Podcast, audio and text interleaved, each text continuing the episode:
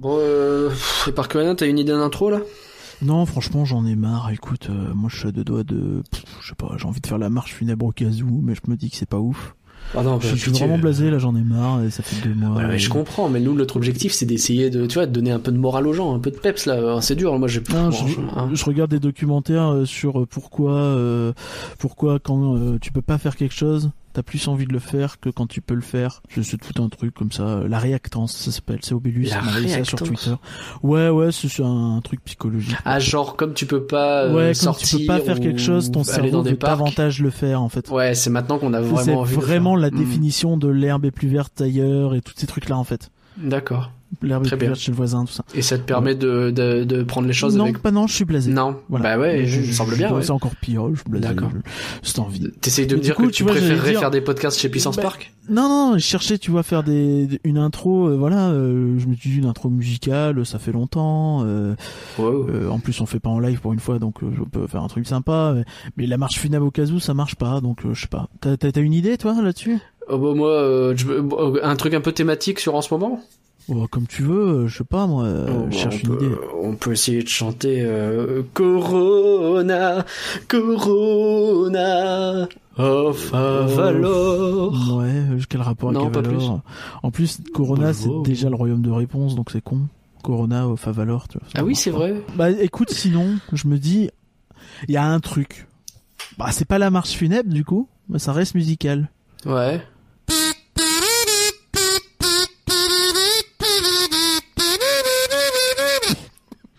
Vois des mecs en train de danser avec un cercueil là ou pas C'est le cercueil du bon goût de cette intro.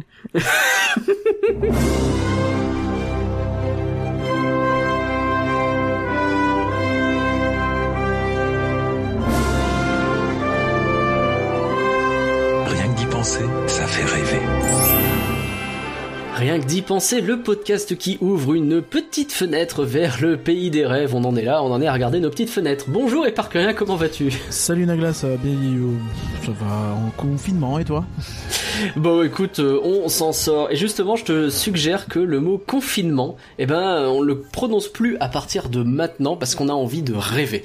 On a envie de, surtout de comprendre en fait comment est créée la magie des parcs d'attractions. Et pour ça, eh ben, on a deux invités d'exception. Et on va commencer par, euh, bah, par Florian. Tiens, ordre alphabétique, on fait comme ça. Euh, bonjour Florian. Bonjour. Est-ce que tu peux te présenter?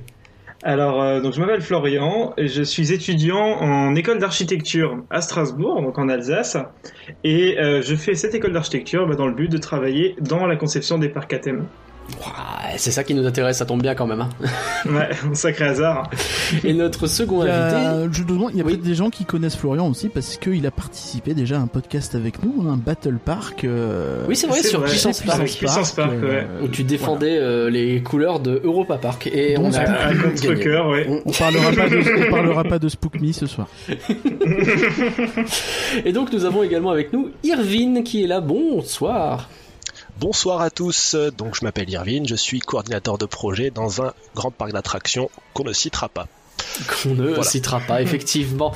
Euh, alors qu'est-ce que c'est un coordinateur? Qu'est-ce que c'est que des études d'architecture, etc. Et ben c'est justement la question qu'on va se poser aujourd'hui Euh, et on va se demander bah, si nos invités vont être en mesure de nous donner la formule magique pour un parc à thème réussi. on va voir ça. Vous avez pas l'impression les mecs, tout va bien.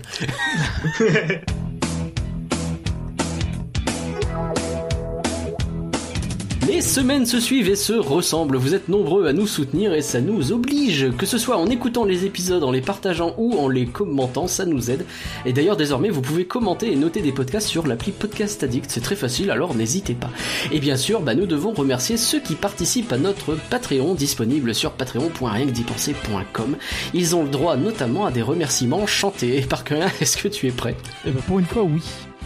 Merci, merci, merci, merci, merci.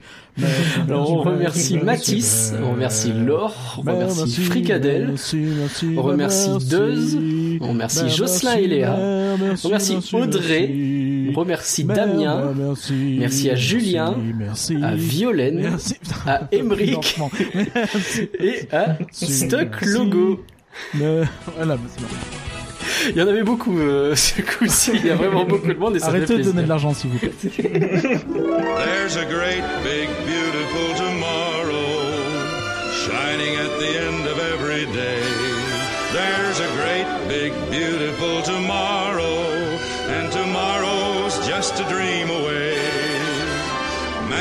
Has a dream and that's the start. He follows his dream with mind and heart. And when it becomes a reality, it's a dream come true for you and me. So there's a great, big, beautiful tomorrow shining at the end of every day.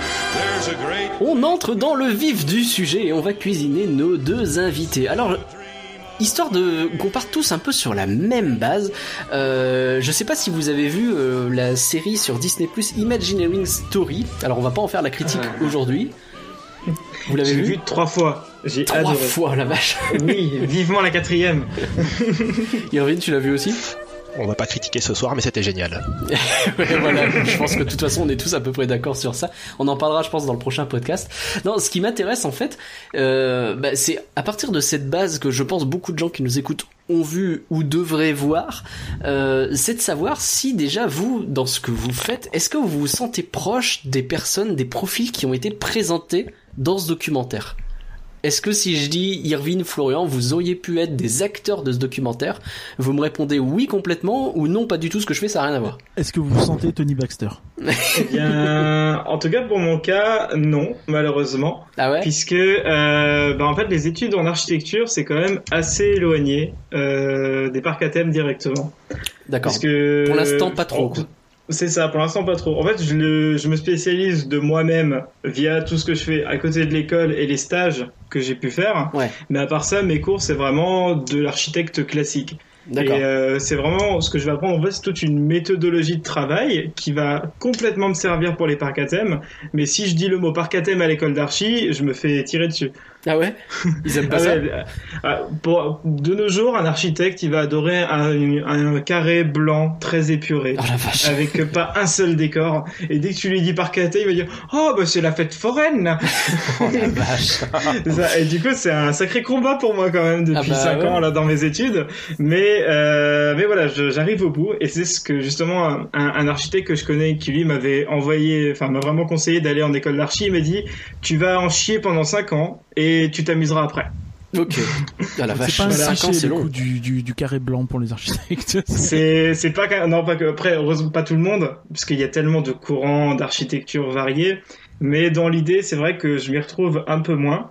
Et il y a d'ailleurs un super épisode de Imagineering in a Box. Je sais pas si vous avez eu l'occasion de, de regarder. Qui est donc la, la petite série euh, que, que Disney a fait sur YouTube, euh, où on peut donc apprendre le, un peu le métier d'imagineurs via ses vidéos. Et il y a bah, Joe Roddy qui euh, explique la différence entre l'architecture du vrai monde et l'architecture des parcs à thème. Ah ouais. C'est extrêmement bien expliqué. C'est la, c'est la, la leçon numéro 4. Donc la quatrième ou cinquième vidéo, parce qu'ils ont une vidéo d'intro avant. Et, euh, et c'est expliqué, ça dure 3 minutes, mais c'est propre. C'est c'est exactement la différence des deux.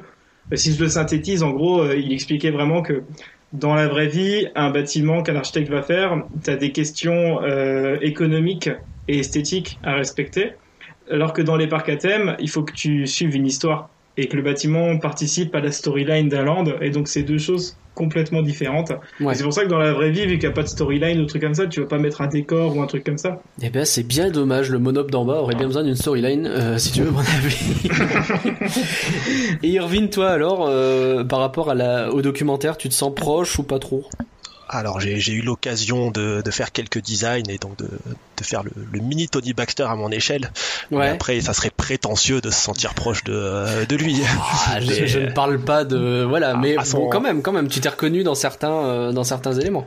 Bah, je pense que quand on travaille dans ce dans ce business, on essaye tous de d'au moins se reconnaître dans le souci du détail que Mhm. que Tony Baxter ou même que les, les autres euh, les autres grands créatifs essayent d'apporter dans tous leurs projets. Ok. Alors Mm. si, si on essaye de te cuisiner un petit peu, euh, Irvine, euh, ton boulot en gros, ça consiste en quoi? Ou tes boulots, peut-être que tu t'es amené à faire plusieurs choses, je ne sais pas. Alors j'ai été amené à faire plusieurs choses. J'ai commencé à l'ingénierie euh, bâtiment, donc euh, purement maintenance. Ensuite, je fais du euh, set design sur des petits éléments de décor qui servaient à intégrer des équipements techniques. Euh, je vais pas rentrer spécifiquement dans le détail du projet. Donc là, on, est amené à respecter une thématique déjà existante Mhm. et à s'intégrer dedans euh, dans la mesure du possible. On essaie toujours d'apporter notre petite histoire ou d'apporter un détail, pas forcément complètement une nouvelle ligne scénaristique au, euh, aux lampes dans lesquelles on s'intègre, mais un petit détail, ça fait toujours plaisir. Ça peut être par exemple cacher un brumisateur derrière, euh, je sais pas, un pot, euh, un pot de miel euh, dans une zone euh, sur euh, un ours, par exemple. Je sais pas, Exact. ça au pif, hein. Non, mais ex- exactement, exactement. Voilà. Pourquoi pas acheter un pot de l'ours, essayer de le placer correctement de manière à ce qu'on ait l'impression qu'il a été utilisé récemment ou euh, rajouter de, de l'usure à un certain endroit ou, ou une trace de pas à côté. Ça pour raconter une, une petite histoire à notre échelle. Et là actuellement, donc je fais de la coordination entre euh, entre le parc et l'équipe et l'équipe projet qui va livrer le projet euh, dans les dans les futures années, enfin dans les années qui arrivent quoi. D'accord, en gros, il y a un énorme, enfin, il y a un projet qui est en train de se faire et toi, t'es un peu la personne qui fait le lien entre euh, ce qui existe et ce qui va venir. Voilà, ben en fait, le, le, le projet, ça reste un, un produit, donc il y a une relation à faire entre le client et le produit. Et oui, enfin, c'est entre le client et le producteur, Mhm. pardon. C'est logique, c'est logique. Euh, c'est quoi ce que tu préfères faire dans tout ça?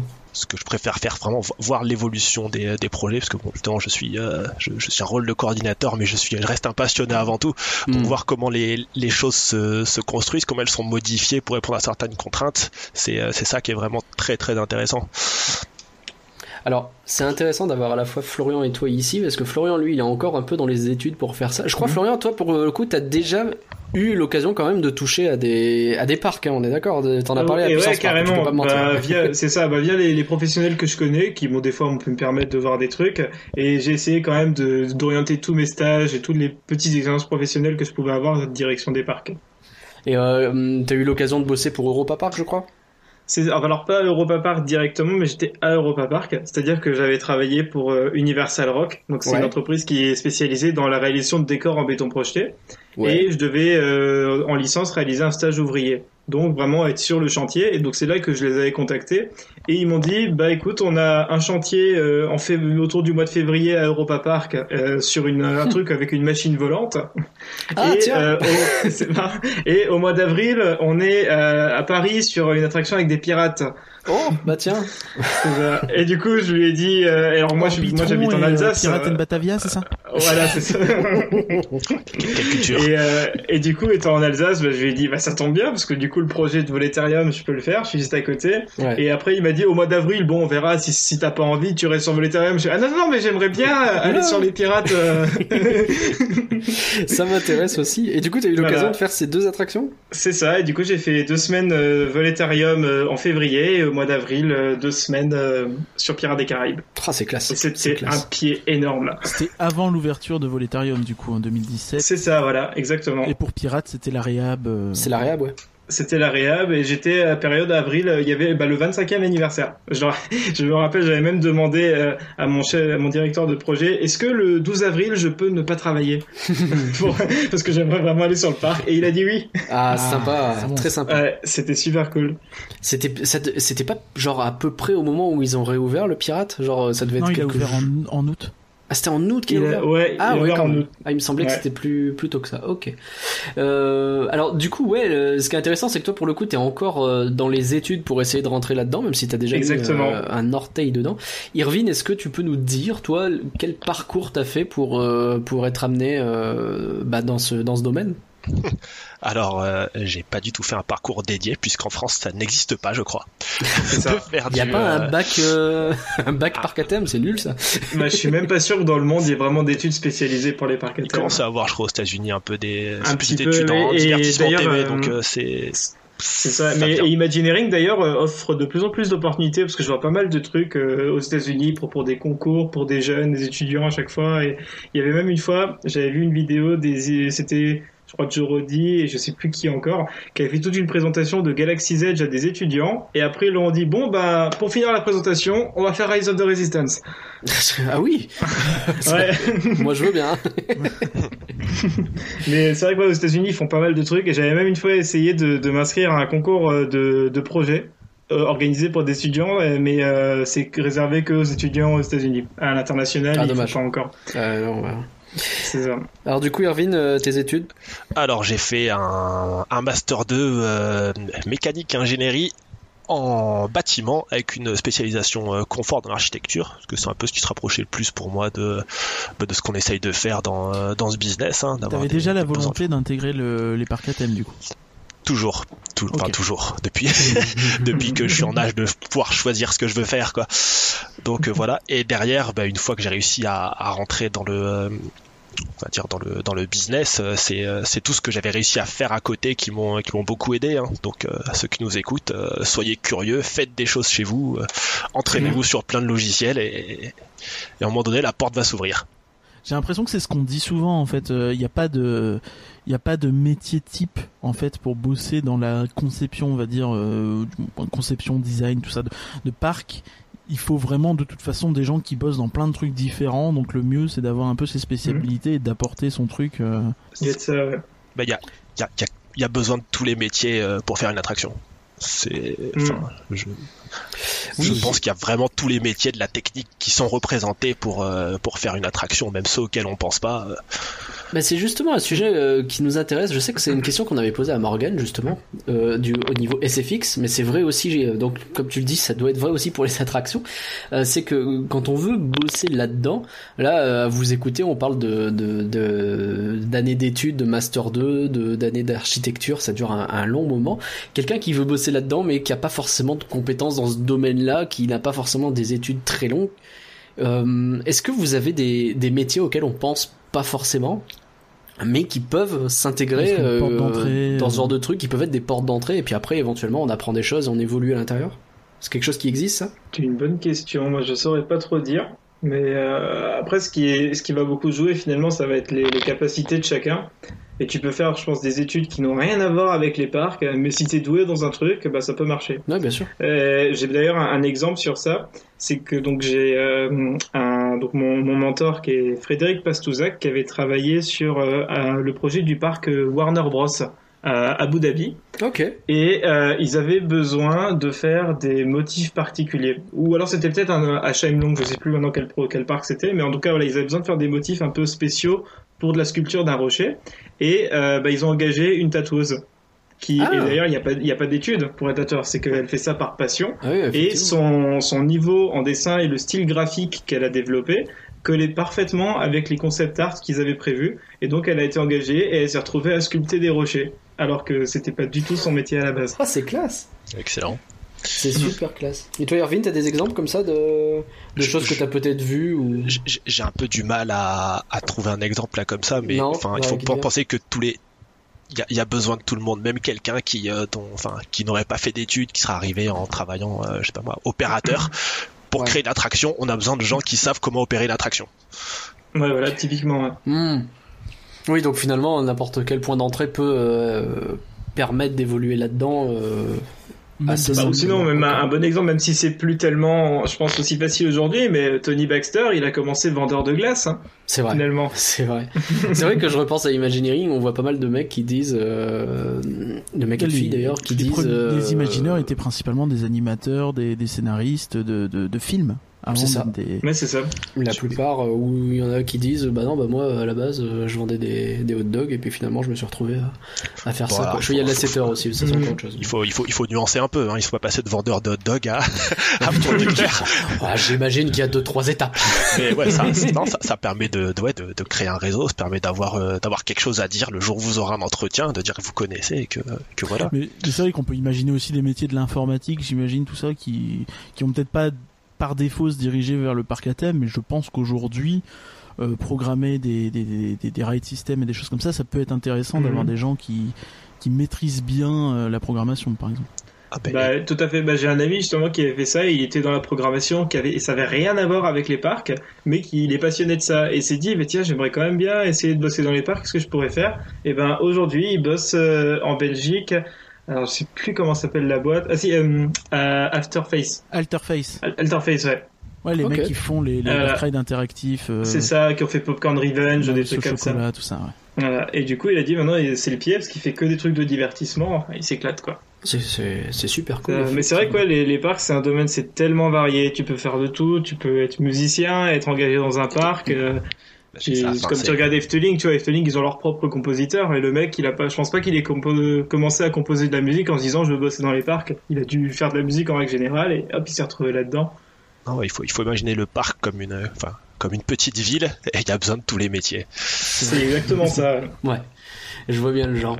Alors, euh, ces parcs, euh, ce parc dans, le- dans lequel euh, tu, tu passes le plus clair de ton temps, Irvine, ça fait, ça fait combien de temps que tu vois évoluer le fameux parc dans lequel tu es? Euh, moi, ça fait 5 ans que je le vois évoluer tous les jours, du coup. Ouais, t'as l'impression que... Comment, comment le, le, le métier évolue en 5 ans? Je sais pas si en 5 ans tu peux déjà te rendre compte, mais justement, est-ce qu'il y a de plus en plus de techniques ou est-ce qu'on reste encore sur des considérations très euh, à l'ancienne sur les matériaux Non, dans, dans, tout le, dans tous les parcs vous, enfin, qu'on peut observer, il y a plus en plus de techniques. Faut Ouais. regarder tous les, tous les ride systems de, de Rise of the Resistance ou euh, du Faucon Millennium et tout ça, c'est de plus en plus sophistiqué. Le, Ouais. la- la- L'attraction standard, euh, le rail avec un, avec un train qui passe dessus, ça n'attire plus les foules. Non, Donc, euh, il faut faire mieux maintenant. Faut, faut toujours faire mieux. Quelle est la part de quelle est la part de créativité à laquelle tu as droit? Parce que ce qui m'intéresse, c'est que tout à l'heure tu disais ouais, je place des éléments et euh, on essaye de faire en sorte que ça colle bien avec le truc, même s'il faut qu'il y ait un côté euh, euh, efficace quand même dans l'élément qui est placé. Euh, à quel euh, j'imagine que tu as des guidelines qui te disent il faut que ça corresponde à tel thème, telle histoire, mais à quel point tu as de la liberté vis-à-vis de ça? Euh, alors sur moi, sur ce que j'avais fait, j'étais assez libre. Après, il faut, enfin, imaginer le, les parcs comme, euh, enfin, une- on parle souvent du on stage, du backstage, c'est une scène de film. Donc il y a, y a un directeur quelque part, un directeur artistique, qui lui dit ce qu'il veut ou ce qu'il veut pas. Euh, ça va être pareil pour les pour les parcs Universal. Mhm. hein. Si vous créez un élément dans le dans le land Harry Potter, il y a quelqu'un qui va le valider pour dire euh, ça, ça colle au thème, ça colle pas au thème. Ouais, bien sûr. Voilà. Mhm. Après, c'est pas, c'est, enfin, en fonction de ce que vous faites, ça va pas forcément monter jusqu'à jusqu'à l'auteur du livre, mais ça va, ça va au moins remonter au- jusqu'au jusqu'au responsable du land. Donc après, on a la, la liberté de s'adapter dans ce thème-là pour euh, pour répondre à la contrainte qui nous est euh, qui nous est posée. Euh, parce que, enfin, le, le- la problématique qui nous arrive. Euh, je sais pas, je vais te donner un exemple. Il va y avoir une nouvelle parade qui passe, il faut intégrer un haut-parleur. Voilà, Ouais. la problématique qu'on a, on a un volume, on a le haut-parleur à intégrer, on a le câble qui doit y arriver. Comment je fais pour que ça s'intègre euh, de façon Ouais, la, plus d'accord. trans- la façon la plus transparente possible? À partir de ça, quasiment tout est possible euh, en essayant de ne pas non plus dépenser une fortune pour cacher un haut-parleur. C'est les trucs que tu kiffes bien, je crois, Mhm. euh, éparcurien, euh, le côté euh, comment on arrive à cacher des éléments en utilisant peu de moyens et en faisant en sorte que ce soit bien intégré. Euh, je sais que t'en parles souvent et que c'est pour ça que t'aimais bien Parkitect notamment. Je, je pars sur une discussion jeu vidéo au pif, là, qui pop Non, mais comme c'est- ça. C'est vrai que c'est c'est là toute la complexité du métier, c'est de te dire que tu dois, t'as tellement d'éléments techniques à planquer, et il faut que personne ne voit rien. Ça, c'est un espèce de casse-tête de puzzle en- où tu dois te dire oui, je dois avoir ça, ça, ça qui est visible, ça, ça, ça qui n'est pas visible mais accessible. Et euh, je- effectivement, je trouve que c'est- vachement intéressant et c'est euh, bah, dans le dans l'industrie de euh, j'ai envie de dire du divertissement thématisé, c'est principalement là où tu vas voir ça quoi, parce que ailleurs on s'en Mhm. fout de qu'il y ait un haut-parleur euh, qui se voit. Et c'est là que tu vois que les, les parcs pourraient même inspirer la vraie vie, parce que des fois, t'as quand même des très beaux projets. En tout cas, moi, je parle en, en archi que j'ai dans tout ce que j'ai étudié dans l'école d'archi, où euh, il y a aussi quand même cette notion euh, d'intégration, quand même des éléments, et que des fois, tu veux dire, bah, il est moche ce bâtiment parce qu'il y a l'aération qui passe en plein milieu, ou Ouais. des trucs comme ça. Et qu'à l'air, euh, si tu regardes des projets de, de très grands architectes, ils font attention à tous ces détails-là. Donc, euh, en ce sens, tu vois quand même un lien entre les deux.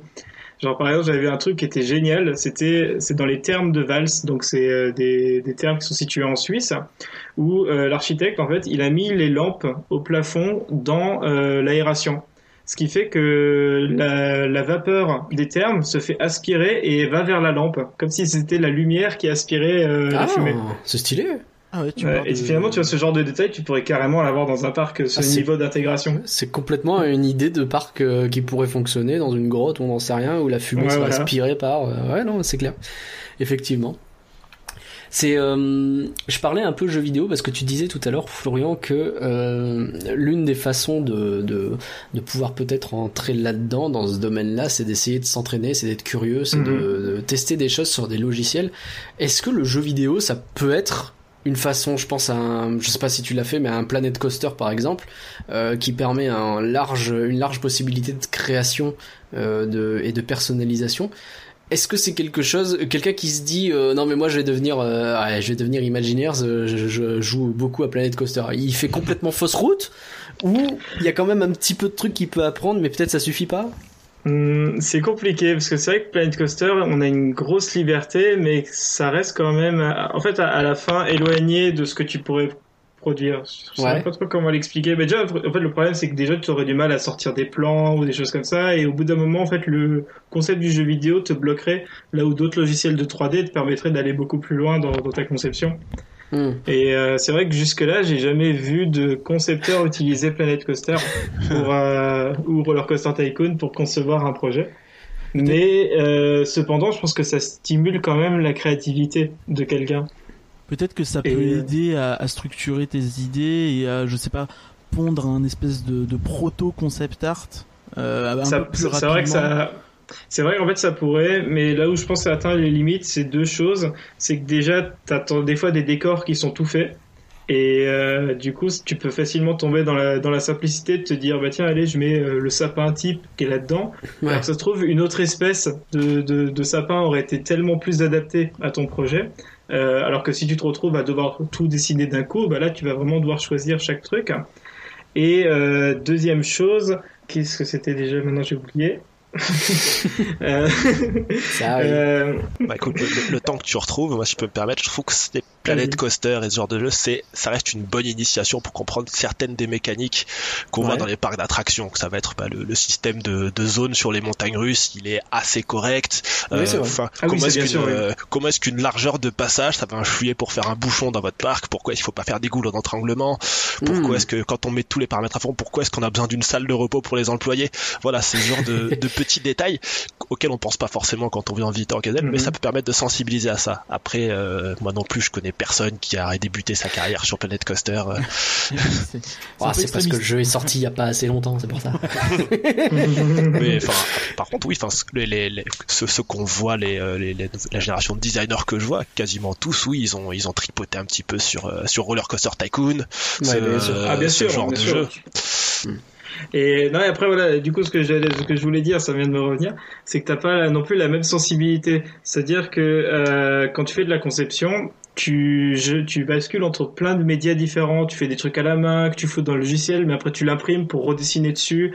Et des fois tu fais des maquettes, des fois pas. Enfin, tu tu gères tellement de médias différents et tu fais pas toute ta conception que sur un seul logiciel sur l'ordi. Ouais, c'est de la Du gestion coup, de euh, projet où euh, t'as plein de choses différentes à, à gérer finalement et tout doit s'emboîter à la fin, quoi. Ouais, c'est ça, voilà. Et c'est vrai que sur Planet Coaster, c'est compliqué parce que t'aurais du mal à faire un aller-retour. Tu vas tout faire sur la 3D et euh, de là, ça va pas être pareil. Parce que Je Mm. sais que des fois, j'ai envie de, de dessiner un truc sur euh, sur l'ordi directement et j'arrive pas. Et d'un coup, je prends un carnet. Le simple fait de le faire à la main, tout de suite, j'arrive à trouver la forme qui me va et je la fous dans le logiciel après. Quoi. Ah ouais. Ouais, c'est le côté vraiment pure liberté qui est important d'avoir vraiment ce- cet aspect, ça sort de ton esprit et t'as pas, euh, t'as pas des éléments euh, pré, euh, prédéterminés euh, qui te, qui te, qui sont censés t'aider mais qui vont finalement un peu Mhm. restreindre ton choix, quoi. C'est ça. C'est d'ailleurs un truc euh, qu'on apprend dans les premières années en archi, c'est que par exemple les deux premières années, tu n'as jamais le droit d'utiliser un ordinateur pour faire ta conception. Parce que malgré les nouvelles technologies, les trucs de 3D qu'on peut avoir, ils, ils aiment bien qu'on garde ce côté de le faire encore des choses à la main, parce que justement t'as pas la même sensibilité de conception à chaque fois. C'est intéressant comme euh, et ça me semble plus juste que ce à quoi moi j'ai eu droit. Je vais raconter ma vie trois secondes, mais euh, en, en tant que que qu'étudiant développeur à l'époque. Alors je, suis- je suis pas resté dans le développement informatique du tout, mais euh, ils m'ont demandé de faire un partiel de PHP sur papier et je comprends toujours pas. Ça me semble être une aberration. C'est enfin c'est pas du tout le but du truc. Là pour le coup en architecture ça me semble avoir déjà plus de sens. Mhm. Donc euh, ça n'est pas que du, euh, ça n'est pas juste des gens qui sont très en retard dans leur tête. Euh, voilà, ça m'a permis d'en mettre une petite en passant. Ça fait toujours plaisir. euh, et par contre, est-ce que tu avais d'autres euh, sujets Non, en- sur ces points précis, non. On peut peut-être passer sur la, la conception plus directement. Je t'en prie. D'accord. oui, non, mais on, ce que c'était, on, avait dit qu'on ferait ça principalement en deux parties, donc une partie sur euh, sur sur les études, les métiers, comment on, devient entre guillemets euh, euh, concepteur, designer, euh, co- comment vous le définissez, comme vous voulez le définir. Euh, maintenant, j'ai une question qui est peut-être un peu euh, plus bac à sable, on va dire. Quelles sont les premières questions qu'on se pose au moment de, lancer un projet Est-ce qu'on va se, demander quel type de public on attire, tout ça Et à partir de ces moments-là, de ces questions plus, on va dire, euh, opérationnelles, organisationnelles, où oui, il faut un truc euh, avec une grosse capacité qui attire des jeunes. Euh, comment en fait le, le processus créatif se met en place Si vous avez une idée, peut-être?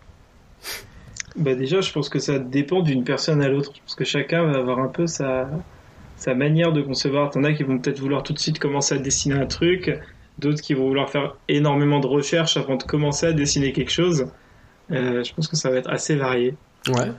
Bah, quand on lit le, je sais pas- je sais pas si vous l'avez lu, le, le dernier bouquin de euh, Kevin Rafferty, qui était un, un scénariste à euh, Wallis Imagineering Glendale, euh, clairement, ce qu'il explique, c'est qu'il il commence par chercher une, euh, une histoire à raconter. T'as plein de petits groupes Mhm. qui brainstorment, qui cherchent une histoire, qui avance pas le projet très loin. hein. c'est euh, quatre esquisses et, et compagnie. C'est ça, bah, dans le même genre, t'avais dans, tu sais, ils avaient sorti plein de petits guides Imagineering pour chaque parc américain. Et dans celui d'Animal Kingdom, ils expliquaient que ils ont passé deux mois euh, avant de commencer à dessiner un truc quand le projet a été lancé. Ah, mais d'abord, ils ont fait que de la recherche de plein de trucs, de thèmes, etc. Et c'est seulement là qu'ils ont commencé à faire des premiers plans, les premières esquisses. Non, C'était compliqué. Après, c'est comme le disait, euh, je sais plus si c'était Parcurien, mais il y a. Après, c'est le c'est le parc qui, en fonction de ce qu'il cherche, il va il va pas acheter sur catalogue, mais il va décider le projet qui va qui le greenlight pour le faire avancer à l'étape un peu Mhm. supérieure. Et là, on va Ça, commencer mais- à se poser les vraies questions euh, quelle taille ça fait, comment on l'implante et, compagnie. C'est ça. Mm. que c'est vrai, en fait, avant de dessiner un truc, il faut savoir qu'est-ce que tu dois dessiner. Et euh, donc, tu te poserais plein de questions sur euh, le thème, euh, le public que tu vas viser, le budget que tu vas avoir, ce qui existe dans le monde et ce qui existe déjà, peut-être pour proposer quelque chose de nouveau. Mais quel projet aussi pourrait t'inspirer, qu'est-ce qui ressemblerait à ce que tu cherches à la fin? Et donc, tu te retrouves à collecter énormément d'informations avant de vraiment commencer, voilà, à faire des- un dessin de quelque chose. Ok. C'est parce que c'est vrai qu'on on visualise deux choses très différentes quand on pense à ces énormes projets. Parfois, hein. on parle parfois de euh, d'une attraction phare d'un land, voire d'un land entier, voire d'un truc comme ça. Il y a à la fois il faut réussir à concilier l'histoire que tu veux raconter et une masse de contraintes.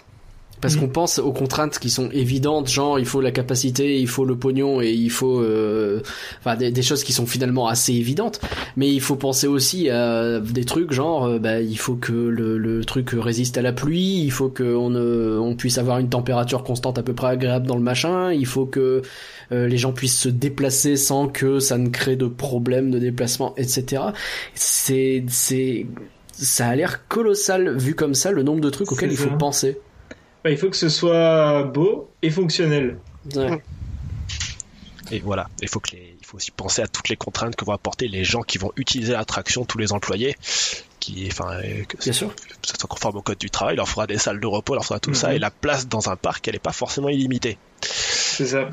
Et du coup, euh, comment on gère ces contraintes dans le sens, euh, est-ce qu'il y a un, un connard des contraintes en chef qui vient et qui vérifie chaque truc un à un, ou est-ce que c'est, euh, je sais pas, euh, alors j'imagine peut-être que ça dépend des parcs. Sans doute mais- une espèce de cahier des charges, j'imagine. euh. Ouais, c'est Ouais. ce que j'essaye de j'essaye de piger justement. Euh, est-ce que ouais, il y a un cahier des charges Est-ce qu'il y a peut-être des petits responsables qui chacun ah bah moi je dois voir comment on fait pour amener l'eau au bon endroit. Ah moi ma spécialité c'est le flux des gens. euh. C'est exactement ça. Voilà, c'est ça. Voilà.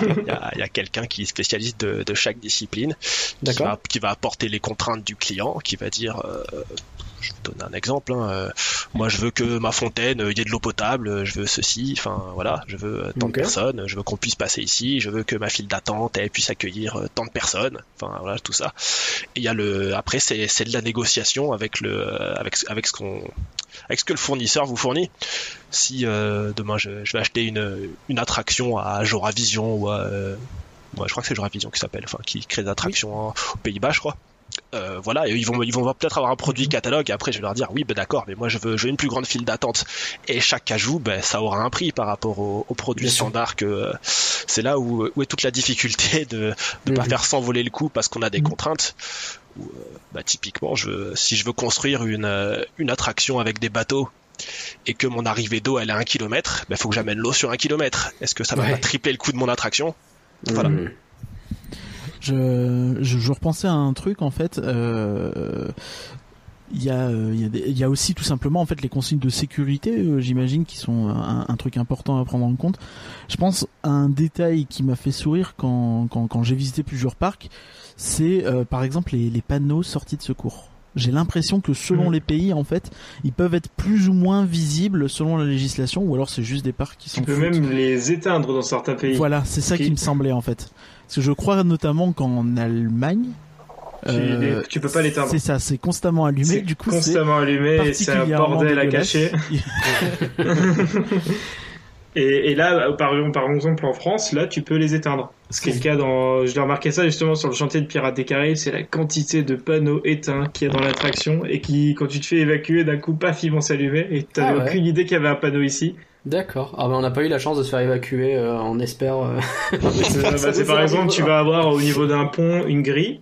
Ouais. Et euh, sur cette grille, ils vont mettre un petit peu de béton, donc pour que tu vois pas la grille, mais euh, euh, si tu éclaires quelque chose derrière, bah tu verras à travers. Et hop, le panneau, il est juste derrière. D'accord. Ça va être des choses comme ça. Et du coup, c'est très très fort. euh, pareil, des fois, tu peux avoir des barrières qui vont, qui vont être tenues sur des vérins, qui sont planquées, qui vont sortir que en cas d'évacuation et que tu aurais jamais pu voir autrement.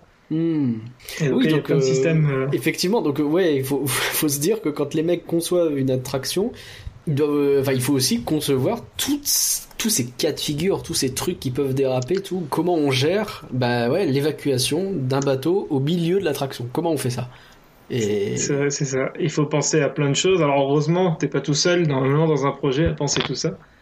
Oui, c'est vrai qu'il faut, faut essayer ouais, d'anticiper tout à chaque fois. Quoi.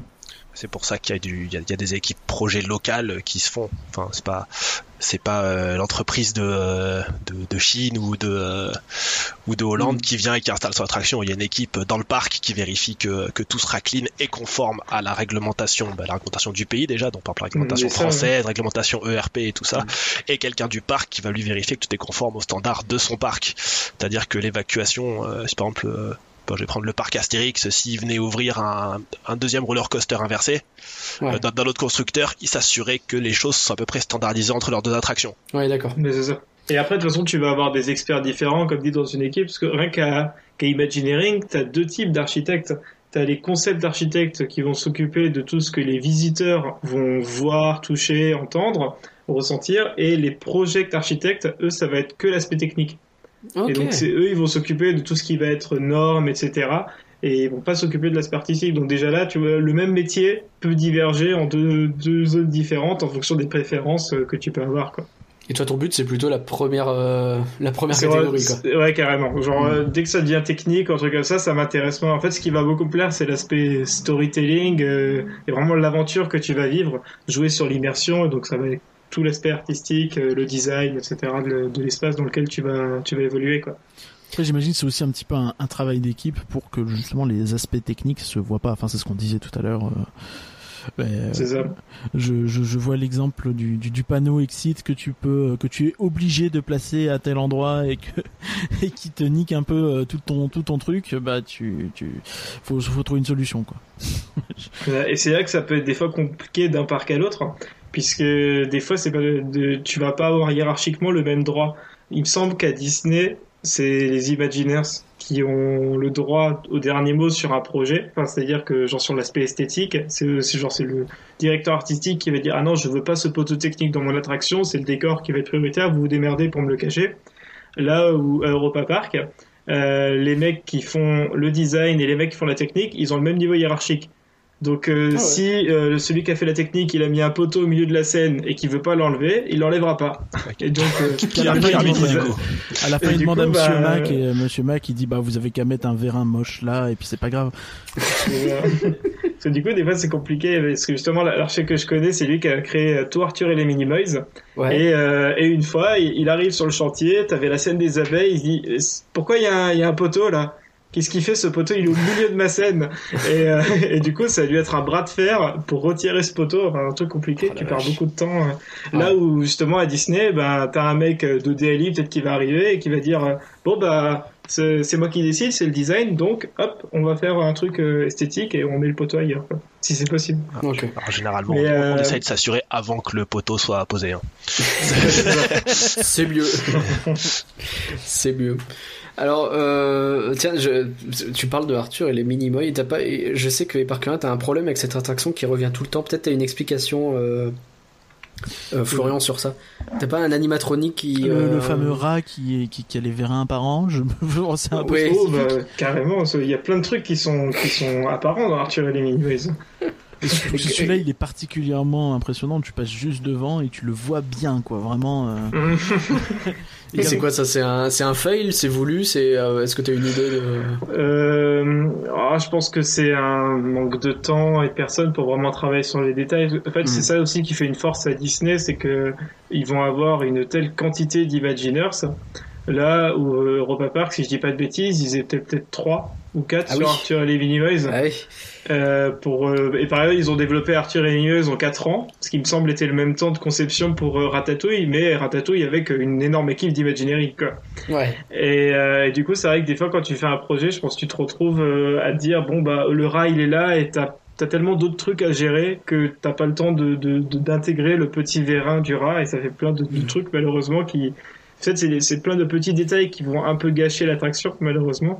Et c'est vrai que s'il y avait eu plus de budget, plus de temps, plus de personnes, ça aurait été, ça aurait été mieux, quoi. D'autant que c'est pas euh, c'est pas une attraction simple en soi et tu peux comprendre qu'il y a des erreurs dans le délire où c'est quand même une attraction qui se balade sur un bâtiment indoor où il y a d'autres choses dedans euh, qui part en, en en extérieur et, et ainsi de suite. Enfin il y a, il y a- il y a quand même une certaine multiplicité de, de techniques dans ce dans, dans- dans ce ride.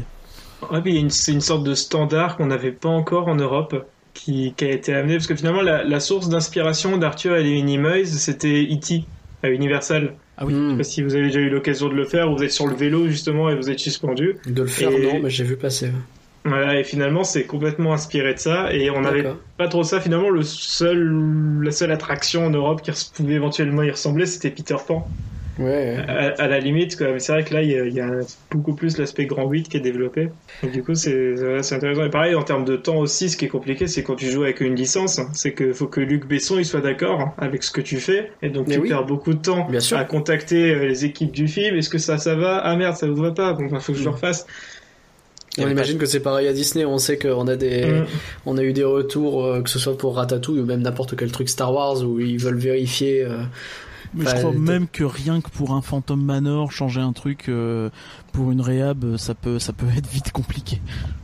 C'est clair. Irvine, dans ton expérience, est-ce que tu as déjà eu des, des frustrations de, de, de, ok, tel truc, on pourrait le faire bien, mais on peut pas à cause d'une connerie, à cause de, bah, ils veulent pas rajouter un petit peu de budget, ou alors euh, on est à deux semaines près et c'est dommage, ou des choses comme ça? La frustration fait partie du métier. Ouais. C'est euh, c'est tout ce que je peux dire. On aimerait tous avoir toujours un petit peu plus de sous pour faire ça un petit peu mieux. Il faudrait un peu Ouais. plus de temps. Ou euh, ouais, mais si on change aussi le petit truc à côté, ouais, mais non, il fait pas partie du programme. C'est c'est tout ça. hein. Euh, ça reste un business. On Mhm. aimerait tous faire les choses parfaitement bien. On peut pas toujours. Alors on se retrouve sur Twitter avec en photo et on rage. Donc euh, voilà. Dans, dans l'idée, tu pourrais toujours faire mieux. Même euh, Rise of the Resistance, tu pourrais l'améliorer dans l'idée. Oui, Exactement. toujours moyen de faire mieux. Donc, mais c'est vrai qu'en fait, dans un projet, t'as toujours un moment, tu dis, allez, là, on s'arrête et on le fait. Et du coup, bah. eh ben, C'est une il- critique euh, qu'on entend euh, souvent chez les fans de tout parc, hein, c'est que quand un projet sort, on se dit ah ouais mais à la base on sait qu'ils avaient prévu tel truc tel truc et finalement ils ont fait qu'une partie des trucs. Mais est-ce que j'ai l'impression que c'est le lot de tous les projets et pas forcément que pour les parcs d'ailleurs de partir gros et de se rendre compte au fur et à Bah, mesure euh, de oui, ce qu'il faut les, retirer. les fameuses coupes budgétaires euh, dont on parle à chaque fois, euh, toujours Bah. en se posant la question est-ce qu'il va y avoir des coupes budgétaires? Par exemple pour Galaxy Z c'est dans- revenu fort mais est-ce qu'il y a un land qui est jamais sorti complet Je pense que oui, c'est ce que j'allais dire. Dans les faits, je pense qu'il y a des coupes budgétaires dans tout. Où à la base Mhm. tu pars forcément de l'imagination et donc d'un truc sans limite et au fur et à mesure où tu fais les choses tu te rends compte que bah ça ça va être compliqué ou ça ça va demander plus de budget que prévu et là t'as peut-être des coupes enfin je... C'est- Mm. même pas c'est même pas une coupe j'ai envie de dire parce qu'en fait c'est enfin c'est juste qu'on on voit trop grand par rapport au budget de base le le, le- Ouais. c'est c'est rare qu'on nous dise ah ben finalement vous aurez la moitié du budget pour faire ça démerdez-vous non ça ça Mm. n'arrive pas juste qu'on se rend compte qu'il y a des choses qui techniquement sont beaucoup plus compliquées que prévu ou alors on, on va préférer rajouter quelque chose ailleurs pour euh, pour, pour le Mm. renforcer là-bas Euh, voilà mais enfin euh, je pense que tout le monde est conscient des sacrifices qui sont faits et quand il y a quelque chose qui sort et qui est pas parfait bah, voilà on est on est les premiers déçus hein. Oui, c'est normal. Mais surtout qu'il faut pas oublier un truc, c'est que tu peux faire le plus beau parc au monde, s'il est pas rentable, ça sert à rien. C'est clair. C'est clair. Mais c'est vrai que cette histoire de coupe budgétaire, le, le- ça m'a frappé, c'est de voir, euh, encore une fois, dans Imagineer Story, ils parlent un peu de Disneyland Paris, et ils évoquent le fait que c'était un parc qui, pour le coup, euh, au départ en tout cas, c'était presque freeride, quoi. C'était euh, budget limité, Mm. allez-y, faites-vous plaisir, jusque dans les plus, euh, dans les moindres détails, ce qui fait qu'on a un parc magnifique. Et pourtant, on a déjà fait un podcast ici, on en a même parlé plusieurs fois, où on évoque tous ces projets qui étaient prévus et qui ont été euh, finalement coupés. Donc c'est-à-dire que même sur un projet qui semble être... ça a plus été coupé après coup hein Paris quand même Ouais d'accord, mais je veux dire, là où Mhm. t'as l'impression que c'est parti pour être illimité, sur la fin ils sont quand même dit, oula, on va peut-être calmer le jeu, et enfin les Discovery Mountain qui étaient vachement plus ambitieux, l'attraction plus de Frontierland, etc. Ils ont beaucoup revu à la baisse finalement. C'est plus sur l'après coup en voyant les, les premiers problèmes, mais effectivement, c'est vrai Ouais. que ça va un peu dans cette optique-là. Je pense que tu as eu la même optique aussi sur Shanghai, par exemple, où euh, ils partaient vraiment en mode, euh, oui, on a euh, le budget pour pour pour réinventer entre guillemets tout le concept de de de de de, parc à château et, et où tu te rends compte que bah oui, ok, mais bon euh, derrière ils ont eu Toy Story Land quoi. Voilà.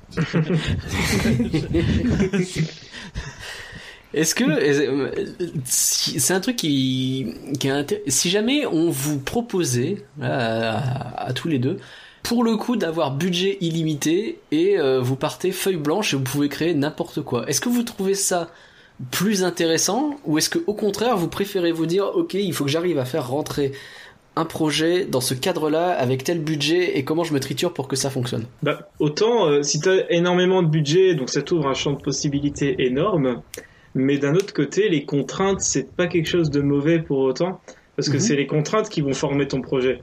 Ouais. Euh, parce que par exemple, tu vas peut-être, euh, bah, comme euh, comme Irvine disait avant, Est-ce que c'est genre, pas tu des vas paroles de comptable un- ça par exemple, toi, tu pourras avoir un truc avec de l'eau qui est beaucoup trop loin. Et au début, tu t'es dit, ah ouais, moi, je veux faire un, flume ride, je veux qu'il y ait un, ou même un rafting ou des trucs comme ça. Et finalement, on va dire, ah mais non, mais ça coûte trop cher pour faire ramener de l'eau. Et ben, tu vas faire quelque chose de complètement différent. Et ça se trouve, ça va être génial. Et euh, il y a même un, exemple comme ça, c'est Splash Mountain. Alors Splash Mountain n'a plus besoin de faire ses preuves, mais à la base c'était une galère parce qu'il fallait récupérer des animatronics de vieilles attractions, des trucs comme ça. Mhm. Et donc tu avais toutes ces contraintes, mais ces contraintes-là ont formé le Splash Mountain qu'on connaît aujourd'hui. Et ça se trouve, il serait pas du tout comme ça si on avait dit à Tony Baxter, vas-y, t'as budget illimité. Donc je pense que c'est- toujours une question d'équilibre en fait entre les deux. Il Ouais. faut que t'en aies t'as assez de budget et de moyens pour faire quelque chose de, de qualitatif et tout pour que tes visiteurs ils aient une super expérience. Mais de l'autre côté, c'est quand même bien de te mettre un peu des contraintes pour euh, former ce projet parce que ces contraintes vont être des atouts peut-être après. Je suis, je suis assez d'accord. Déjà, s'il n'y a pas de deadline, le projet ne sortira jamais. il faut, il faut, il faut se le dire. Il y aura toujours des modifs Mm. d'amélioration. Je, je vais faire un, un parallèle. euh, Enfin, quand on voit les énormément de, de, de jeux vidéo qui ont été kickstartés avec des budgets euh, Oh qui étaient limite débiles et qui du coup ne sont jamais sortis ou sortis sont Mhm. toujours dans des phases euh, très très peu avancées. Là, Ouais. c'est pareil. C'est parce qu'on se dit, eh ben, le projet, je dois le sortir euh, pour le 50e anniversaire que voilà, il sera prêt à ce moment. Sinon, ben, on, on, on le sort pas quoi. Ouais. Mhm. Ouais, ouais, ouais. Un tac, la Star Citizen est passé là-dedans sans faire gaffe. On lui fait coucou en passant. mais euh, non, mais c'est c'est effectivement un, un sujet intéressant parce que c'est quelque chose dont j'ai l'impression on se rend compte avec l'expérience. C'est-à-dire que ouais, dans l'idée, euh, tu te dis euh, ah mais si j'ai budget illimité, c'est là que ça va être intéressant. Et encore une fois, je parle de jeux vidéo, mais moi quand j'ai un jeu qui me dit, qui me permet de faire en mode bac à sable, tiens, t'as tout le pognon que tu veux, t'as une énorme place, fais ce que tu veux. Je suis absolument pas intéressé en fait. Alors ça peut être intéressant de créer des trucs, hein, je dis pas, mais où est le challenge? Et c'était finalement l'un des problèmes de, de Planet Coaster d'ailleurs, qui perdait vite de son challenge parce que l'argent arrivait trop rapidement. Et je trouve que ça nous apprend beaucoup de choses. Je pense que c'est une question de personnalité aussi, où t'as des gens qui vont peut-être euh, plus être euh, libérés euh, si si. euh, C'est pour ça. Alors il me semble, je dis peut-être de, de la merde, hein, mais il me semble que quand ils font quand quand les Imagineers créent des attractions, il y a la partie un peu blue sky qui est en mode euh, il n'y a pas de limite, tu vois. Il me semble. Ouais. Et que c'est après où effectivement, quand ils voient qu'ils commencent à avoir une petite idée de quelque chose, c'est là où euh, ils commencent à se poser la question du qu'est-ce qui est faisable. Même même quand C'est il vrai qu'au début, il faut être très très libre. En fait, il faut un peu voir l'image d'un entonnoir. Et que le bout de l'entonnoir, c'est l'attraction la plus parfaite que tu puisses avoir. Mais avant de la trouver, il faut essayer de, de balayer un champ énorme de possibilités et commencer de plus en plus à resserrer, te dire, ok, tiens, on va plutôt aller vers cette direction qui semble être bien, et tu resserres de plus en plus pour arriver à la fin à ton produit fini, qui sera normalement le meilleur pour le parquet. Même quand, Ouais. quand- quand vous voyez des, des concept art qui viennent de, de Walt Disney Imagining à Glendale, généralement c'est les trucs qui peuvent plus ou moins se construire. Si vous Oui. voyez les, les vidéos promo de, euh, je crois que c'est euh, Six Flags euh, Kidaya, un truc du genre, juste à la vidéo, vous savez que ça ne sortira pas. le- Ils ont le un roller coaster truc, qui monte à, à 200 qui mètres va- d'eau dans une montagne. Ouais. Oui, Enfin, je, vois. je me souviens de cette vidéo, effectivement, tu regardes, je- vous prenez un peu pour des pipes là les mecs. voilà. Eh, c'est important d'avoir de l'imagination. Ah, c'est là aussi où l'expérience joue, c'est que tu vas pas non plus dessiner un truc irréel dès le départ. T'as t'as un petit peu les pieds sur terre, pas trop, pour quand même être assez libre dans ce que tu vas concevoir, mais il faut quand même que tu saches que derrière ça va être construit, donc euh, tu vas t'essayer de faire quelque chose quand même. Je sais pas si vous vous souvenez aussi le, le centre commercial qui devait sortir au nord de Paris, ils avaient un roller Ah coaster oui. au milieu et Ah tout ça. Pareil. vrai. Qu'ils ont tout annulé il y a pas Europa longtemps là. City, Oui, un- Je- je- J'ai eu la chance de rencontrer euh, un, un responsable d'Europa City à la Yapa. Il était extrêmement fier de son truc, mais euh, derrière il disait sinon euh, à titre personnel j'ai aussi ce projet là, vraiment dédié. Vraiment c'est intéressant si vous voulez. Mais ouais ouais il y a Europa City. Mais vraiment ce projet, tu sens que le mec il était à la fois très content d'être à la Yapa, mais pas forcément pour euh, faire son vrai taf. Euh, Ouais, tu m'étonnes, euh, il était sur le point d'être terminé, il le savait. et, et on a aussi, euh, je pense, ce côté, euh, euh, ce côté, euh, tu te heurtes au réel des fois euh, violemment. Je pense, euh, euh, je sais plus pourquoi je suis retombé sur l'attraction Vertigo de Walibi. Euh, je sais Oui, pas si c'est vous voyez, téléphérique, là. c'est- Ouais, c'est ça, l'espèce Ouais. de téléphérique coaster fait par euh, une société de remontée mécanique qui se sont dit bon, on va tenter. La Walibi qui a financé et puis bah ils se sont ramassés quoi. Mais euh, mais euh, effectivement, où tu penses que si euh, si t'as pas euh, si t'as pas le, le- le- comment dire l'expérience et les des gens derrière pour te dire attention là c'est peut-être chaud ou euh, il y a ce genre de problème quand t'as besoin de faire tourner ton truc 10 heures par jour Hmm. C'est pas forcément évident toujours de voir euh, voir les Qu'est-ce qui allait pas sur prendre, Vertigo du coup? Euh, beaucoup de choses Euh, je- Ouais. l'opérationnel ça allait pas euh, la, la capacité euh, Pas assez de débit, tout était ça. ouais. annoncée à 800 et elle tenait à peine les 400 euh. Ouf, ah oui, 400 c'est compliqué. À l'heure, on est d'accord. Hein ah oui oui. oui Mm. Pour, pour donner aux gens une, euh, je pour pense- donner une je idée aux gens, Nemo, il est à peu près à je combien crois qu'il à est à, à- à 800 par là peut-être Ouais, d'accord. Bon, si on Je est suis à pas un sûr, demi hein, Nemo, c'est pas fou quand même. Et même Crush est vraiment très petit en termes de débit. Mm. Quoi. oui oui c'est déjà Non, un non, problème c'est Crush.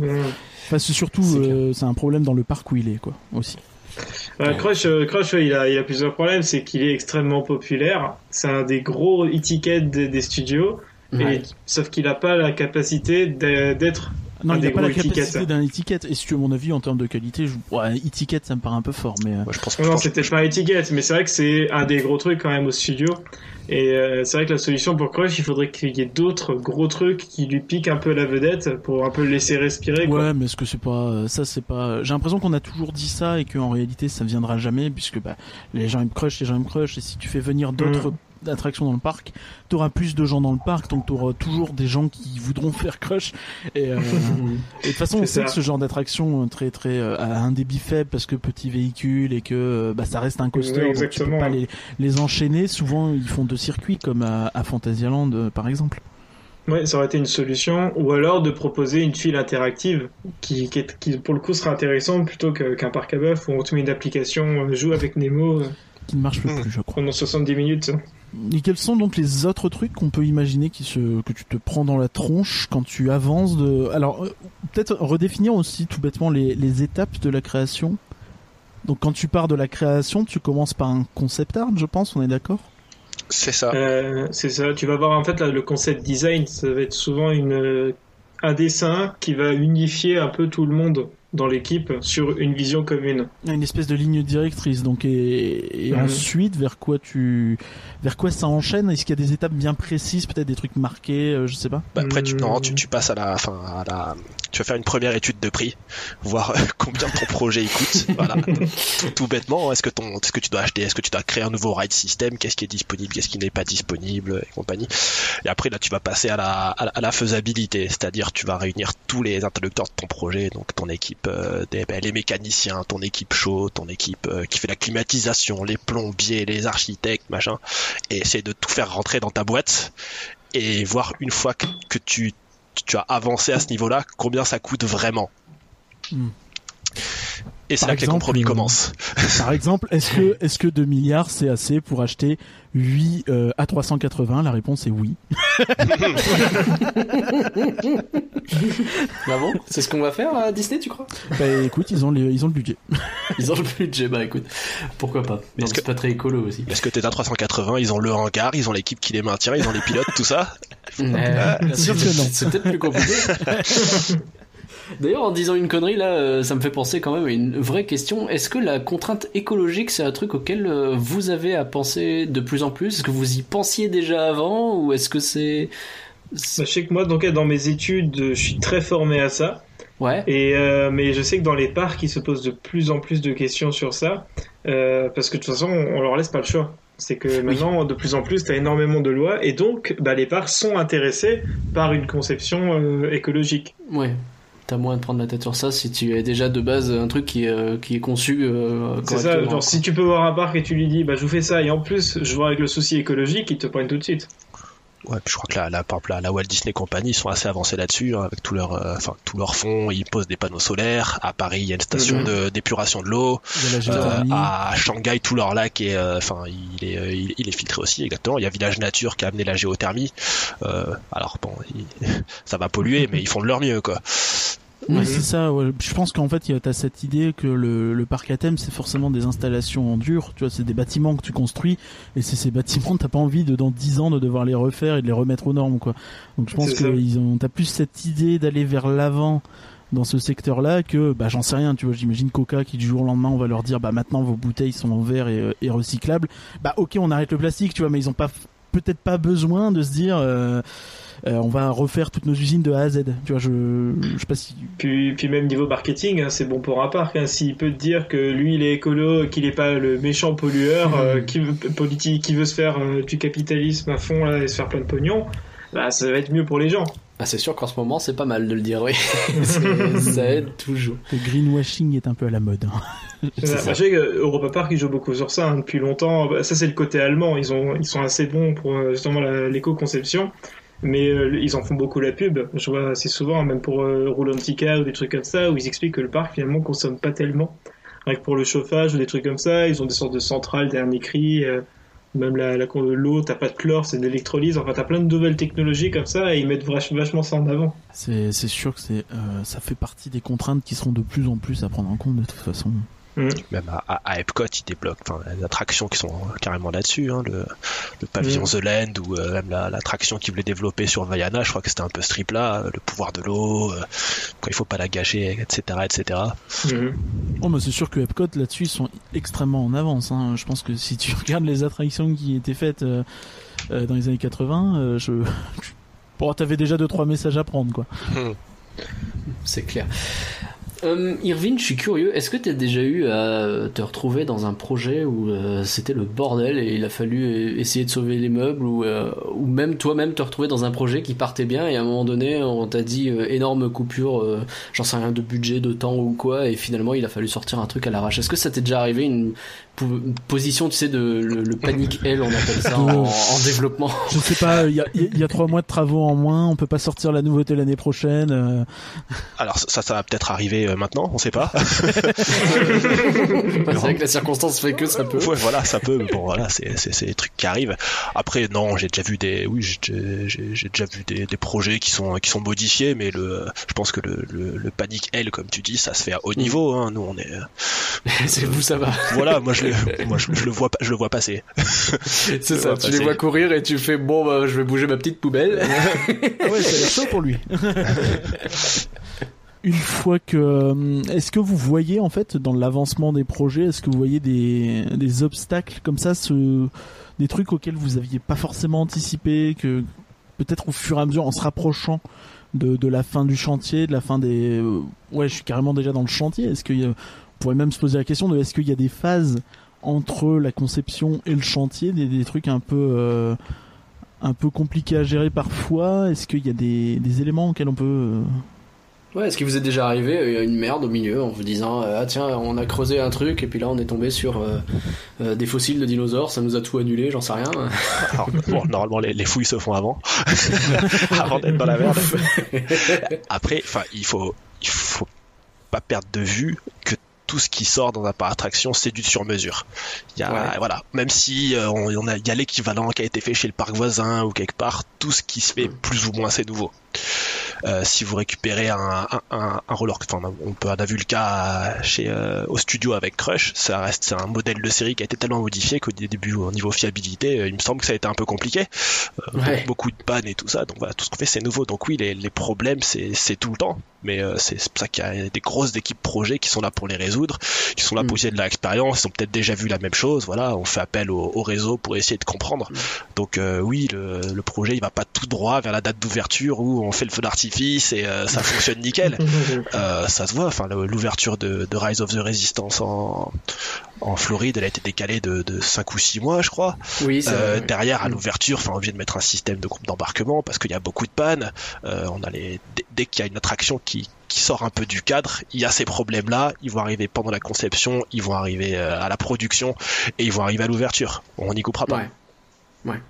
Ouais, c'est vrai sur le sur ce que tu dis, les, les modèles qui sont tous différents. On rappelle par exemple sur la, bah chez nous, là, on a eu la tour de la terreur hein, qui a été construit. Euh, je je sais plus exactement quel est le le, le quels sont les matériaux, mais en gros le, le matériau au- utilisé euh, aux États-Unis est pas du tout le même que chez nous. Chez nous, je crois que c'est du Euh, Chez béton. nous, elle est en, elle est en béton, ouais, et aux États-Unis, elle est en, elle est en acier. C'est ça, ouais, c'est ce qui me semblait. Donc c'est pareil. T'imagines qu'il y a quand même pas mal de choses à repenser en fonction de, de ça. euh, je suppose que c'est Ah bah du coup, ça veut dire toute l'étude structurelle est à refaire. Et du coup, si les, enfin, si les murs ils changent d'épaisseur, est-ce que le, le lobby il aura la même taille? Est-ce que mon ascenseur, est-ce que le, le Mhm. moteur de l'ascenseur il va tenir sur la même structure? Enfin, tout est à refaire Mhm. quasiment. La vision artistique elle change pas, mais euh, l'attraction n'a n'a plus rien à voir. Exactement. Puis aussi, Oui, pareil, d'un pays à l'autre, ça peut changer. Ça se trouve, tu vas être dans une zone sismique dans certains pays. Après, en France, ça va peut-être être marécageux, donc il faudra revoir complètement la manière de concevoir le truc. Enfin, Voilà, est-ce que, est-ce Ouais, que c'est c'est des copier-coller. euh, le- je sais que les fans qui disent toujours ouais, bah, ça va, c'est facile, ils ont fait un copier-coller. En vrai, c'est jamais un copier-coller quoi. non, surtout pas. faire des copier-coller Est-ce que les visiteurs ont la même morphologie d'une région à l'autre? Est-ce que, est-ce qu'ils embarquent pareil? Enfin, c'est- Ouais. ça n'a rien à voir. Là où tu vas dans Planet Coaster, tu peux faire un copier-coller. Et oui, là ça fonctionne. c'est bien le jeu vidéo. C'est vachement bien le jeu vidéo. Non mais est-ce que vous, vous avez des choses que vous aimeriez aborder, peut-être des points euh, que les gens ne connaissent pas assez, que qui vous semblent Ouais, ça, ça peut être de- intéressant. de, souligner? Euh, et ben déjà, il y aurait, je pense, euh, bah, tous ceux qui aimeraient bosser dans les parcs. Peut-être qu'il y a des gens qui sont au lycée ou des trucs comme ça et qui se disent Ouais. tiens j'aimerais faire ça mais euh, je sais pas comment. C'est vrai que moi j'ai eu la chance de rencontrer donc euh, Frédéric Pastouzac quand j'étais au lycée. Et euh, c'est vraiment lui qui m'a pris sous son aile, qui m'a dit bah écoute vas-y je te montre comment on fait, qu'est-ce qu'il faut faire comme métier. Ah ouais, c'est Et, stylé ça. euh, et du coup pour moi ça a été un bol énorme. Ça se trouve je l'aurais pas connu, j'en serais peut-être pas là aujourd'hui. Bah Donc oui. ça a littéralement, littéralement orienté ma vie. Donc déjà, je pense qu'il y a un truc, c'est ceux qui aimeraient vraiment aller dans les parcs, n'hésitez pas à, peut-être à prendre contact avec des gens, même des imagineurs sur des trucs comme ça, et, expliquer que vous voulez vous lancer là-dedans et que vous, juste vous ayez quelqu'un pour vous orienter et à vous, renseigner et tout pour, sur ce qui vous plairait le plus. euh, pour bien orienter les études, quoi, mais se dire que c'est c'est possible en tout cas, quoi. Non, il a, vrai que- il, a, il a raison, ouais. Enfin, c'est- à- à- à- enfin, je sais pas si vous étiez déjà sur, sur Internet à cette époque. On avait les forums, les Central Park, les, euh, Mm. les M-World, les tout ça. Bon, maintenant, ça existe plus trop, mais maintenant, avec les, avec les réseaux sociaux, sur les, sur les comptes Twitter, voilà, suivez les, euh, suivez les imagineurs, suivez les designers, regardez comment ça marche, euh, essayez de comprendre, allez parler avec, euh, avec un technicien de maintenance dans une, dans Mhm. une attraction, discuter, et vous allez apprendre des trucs, quoi. Qu'en tout cas, c'est vrai que pour, pour ma part, toutes les opportunités professionnelles que j'ai eues, c'est juste parce que j'ai eu le culot d'aller voir un mec et, euh, et ça m'a complètement débloqué le truc. Quoi. Que, bah, pour l'architecte d'Europa Park, c'était, euh, on avait fait un meeting à l'époque euh, avec un forum qui s'appelait Europa Park World Fan. Euh, et euh, donc euh, il y avait des ERT de coaster, des trucs comme ça, un jeu de piste, et à la fin, eh ben rencontrer l'architecte du parc et poser-lui toutes les questions que vous voulez, quoi. Et, et déjà à ce moment-là, je me dis, attends, c'est un architecte euh, qui conçoit tout dans les parcs, je savais pas que c'était ça. et, euh, et à la fin, je vais le voir et je lui dis carrément, bah je veux faire ton boulot, comment je fais?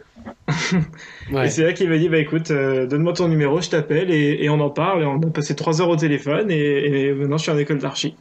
Et euh, Il est sympa le gars. il est super cool. Il est super super cool. sympa.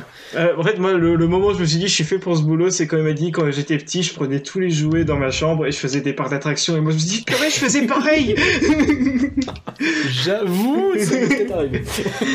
Mais je pense qu'il y a un côté où c'est un milieu un peu perdu. Du coup, les, les gens vont peut-être pas avoir ils ont pas forcément le contact direct du euh, t'as pas un forum tu étudiant où tu peux fais. rencontrer le mec d'Europa Park ou alors le mec d'Europa. Park que tu vas te rencontrer ça va être le forum étudiant pour de l'opérationnel ou euh, de l'administratif quoi mais mais ça va être rarement la conception qui est mise en avant du coup, je pense qu'effectivement, même les parcs, euh, les Imagineers, vous le, vous aviez dit, suivez les Imagineers. Je pense à t'as Eddie Soto, t'as Tom Morris qui répondent hyper euh, sur euh, sur Twitter, par exemple. Mhm. Donc les, les designers de, de Main Street et de notre Fantasyland, par exemple.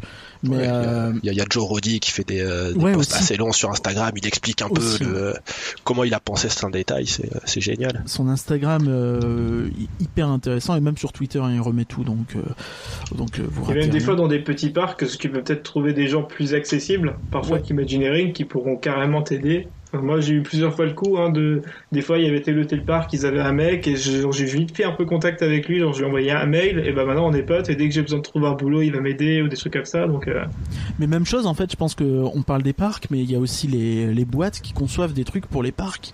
Euh, Ah, carrément, hein. On, on parlait tout à l'heure d'Alterface, de euh, Rockwork, je crois que c'est Universal Rock. Ouais, Universal Rock.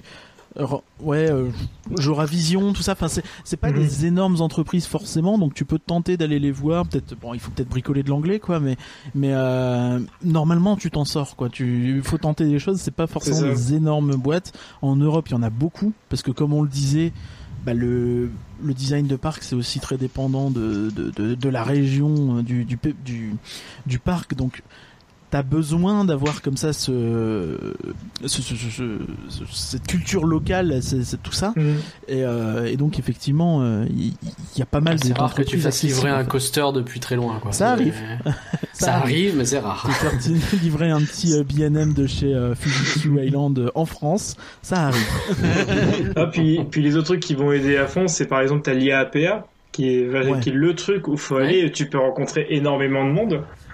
Et, euh, et après, ce qui est génial, c'est tout le savoir qu'on a à disposition et que Imagineering nous transmet en partie via tous les bouquins que les Imagineers sont écrits ou même Imagineering directement, toutes les vidéos qu'ils mettent en ligne. Enfin, tu as moyen d'apprendre tellement de trucs. Et, euh, et c'est hyper utile parce que du coup, dès que tu t'orientes dans des études, comme dit, moi voilà, mes études ne m'apprennent rien du tout sur les parcs, mais j'ai tellement de choses à disposition pour me former moi-même sur les connaissances à avoir dans les parcs. Et tu Ouais. mélanges tes études et tes connaissances à côté et t'es obligé d'y c'est arriver. bingo, quoi. Hmm. Voilà. Ok, bah c'est d'excell- c'est d'excellents conseils tout ça. Toi, Irvine, tu parlais tout à l'heure euh, de, de la curiosité, je crois. Exactement. Enfin, il faut, euh, il faut pas hésiter. Moi, j'ai, euh, j'ai appris SketchUp tout seul chez moi au début à faire des, à dessiner une bibliothèque, à machin, et voilà. Et à la fin, on finit par, euh, par maîtriser. On peut apprendre quel- quelque chose d'autre. Euh, y a, vu que le cursus n'existe pas, si ça vous intéresse, vous allez devoir l'apprendre tout seul. C'est ça. Malheureusement, donc, des, dessiner des bouts de décor chez vous, essayez de les fabriquer, peignez-les, faites-vous plaisir. Mais il faut, il faut y passer, il faut y passer. Faire comme Johan Soupli, il faut créer son propre faucon Millennium dans sa chambre et à la fin, euh, on conçoit des parcs d'attraction. Voilà. La dernière question que je voulais vous poser, euh, la- il y a une question bateau qui revient dans les machins de parc, c'est ah, c'est quoi ton attraction préférée, etc. Ça, ça m'intéresse pas. Moi, ce que je voudrais, c'est savoir quand vous vous retrouvez face Comment à un à projet, face à quelque chose comme ça. Non, non, c'est pas ça. Non, non, pas du tout. C'est juste que là, pour le coup, je trouve que c'est plus intéressant de se poser la question quand on est créateur, quand on est concepteur. Est-ce qu'on a des, des exemples à suivre, tu sais, des, des modèles où on se dit, ok, cette attraction, la façon dont elle a été conçue, il y a tel détail, par exemple, qui fait que il faut que j'essaye de suivre tel détail euh, et je saurai que je suis full gagnant. Irvine, est-ce que t'as un truc comme ça qui te revient en tête constamment, qui te sert un peu d'étalon euh... Alors, dans, dans le métier que je fais avec la coordination, non. Ouais, Clairement, oui, c'est oui. pas, c'est pas là où ça me sert. Après, quand, quand j'ai été au sûr. design, les talons, c'est toujours de, de consulter la, la doc. Qu'est-ce qui a été fait auparavant? Est-ce qu'il y, Ouais. qu'il y a des machins? Qu'est-ce qu'il y a autour? Parce que faut, pour, pour s'intégrer à, à- au, au, au land ou au, au thème que vous voulez, il faut, il faut quasiment rester dans ce qui s'est déjà fait à côté. Quoi. Vous pouvez pas Ouais. détonner, euh, créer une, une forme qui n'aurait rien à voir, prendre une couleur qui n'a rien à voir. Donc c'est ça. Et euh, bah, les talons, enfin, on, on regarde chez les, on regarde chez les meilleurs toujours. Hein. C'est euh, pour moi Universal, Disney. euh, dans, même Fa- Fantasyland fait des trucs très bien aussi. On regarde un peu ce qu'ils font, euh, de quelle manière ils ont essayé de le penser. Et, et voilà. Après voilà, je, je peux pas me référer toujours à la même attraction, mais euh, Oui. on- voilà. Fantasyland, hein, les rois du sans budget, mais euh, des créations euh, phénoménales. Voilà, c'est- Et les, les, les productions sans budget, c'est encore les meilleures. Ou pas, ça dépend. Et toi, euh, Florian, est-ce que t'as comme Alors, ça un... Alors moi, je dirais que mon attraction préférée, c'est... Ah non, pardon. Euh... Ah, tu peux le dire aussi, hein, t'as le droit. hein. Là, c'est Flight of Passage, mais alors ça, sans hésiter. Ah ouais. C'est... Ouais, moi, c'est le truc, j'ai chialé les dix fois où je l'ai fait. Ah ouais. Ah, Ça j'ai fait beaucoup de truc- larmes. Ça fait beaucoup, beaucoup de larmes. Est-ce qu'il c'est ça, la, première, truc la première fois que je l'ai fait, j'étais tellement dedans que j'y ai cru. J'ai complètement oublié que c'était une attraction et je suis revenu à la fin, j'avais les mains qui tremblaient, j'étais, genre, j'avais, je séchais mes larmes, je dis, waouh, j'ai vécu quoi là? C'était impressionnant. Et sinon, alors moi, ce que, ce que j'aime bien à chaque fois faire, c'est, euh, j'adore comprendre comment ça marche. C'est-à-dire que dès que, genre, voilà, je vais faire un coup de Flight of Passage, je vais me dire, mais en fait, pourquoi j'ai, je l'ai vécu comme ça? Qu'est-ce qui m'a fait ça?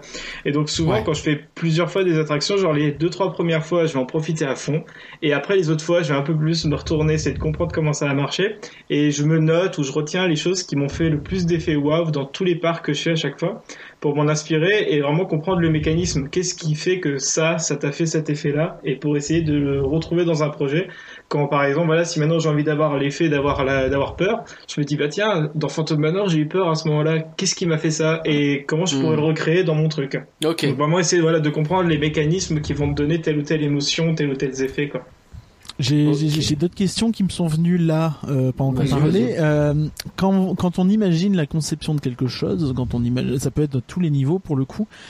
Est-ce que on peut imaginer comment la chose va évoluer Est-ce que c'est quelque chose que aujourd'hui auquel on pense Genre, je vais dire un truc tout bête, mais euh, aujourd'hui il y a des landes autour d'un lac. Est-ce que tu imagines la parade qui va passer devant? Je pense que c'est une évidence. Est-ce que tu imagines comment ces landes peuvent peut-être être transformées à Noël? J'en sais rien. Avoir un Chewbacca avec un bonnet de Père Noël. Je, je- je- je dis, ça au pif, mais vous voyez un petit peu là où je veux en venir.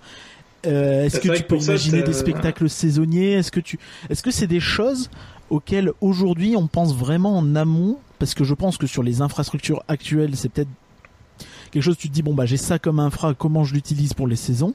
Ou est-ce qu'aujourd'hui tu ça rentre dans ton dans ton cahier des charges en fait de te dire ah ouais il faudrait quand même que pouvoir avoir une, une certaine flexibilité pour euh, j'en sais rien pour euh, l'entertainment ou même pour euh, changer le thème dans dans 5 ans si euh, si le thème qu'on a choisi à la base il marche plus Ah, déjà t'as un truc, c'est que t'as le ce qu'on appelle les master plans. Donc c'est-à-dire ça va être le, plan sur plusieurs années, donc euh, qui va être établi. Donc tu vas par exemple travailler sur un land aujourd'hui, et ben tu sais ce qui va arriver par la suite. Donc déjà par là tu vas pouvoir anticiper les évolutions futures du parc et donc vraiment que ton land en tienne compte. Donc déjà, je pense que c'est un premier truc. Et après, bah, d'un parc à l'autre, c'est vrai que tu vas t'adapter. Tu vas faire un parc Disney, tu sais d'office qu'il y aura une parade, donc tu vas prévoir des choses.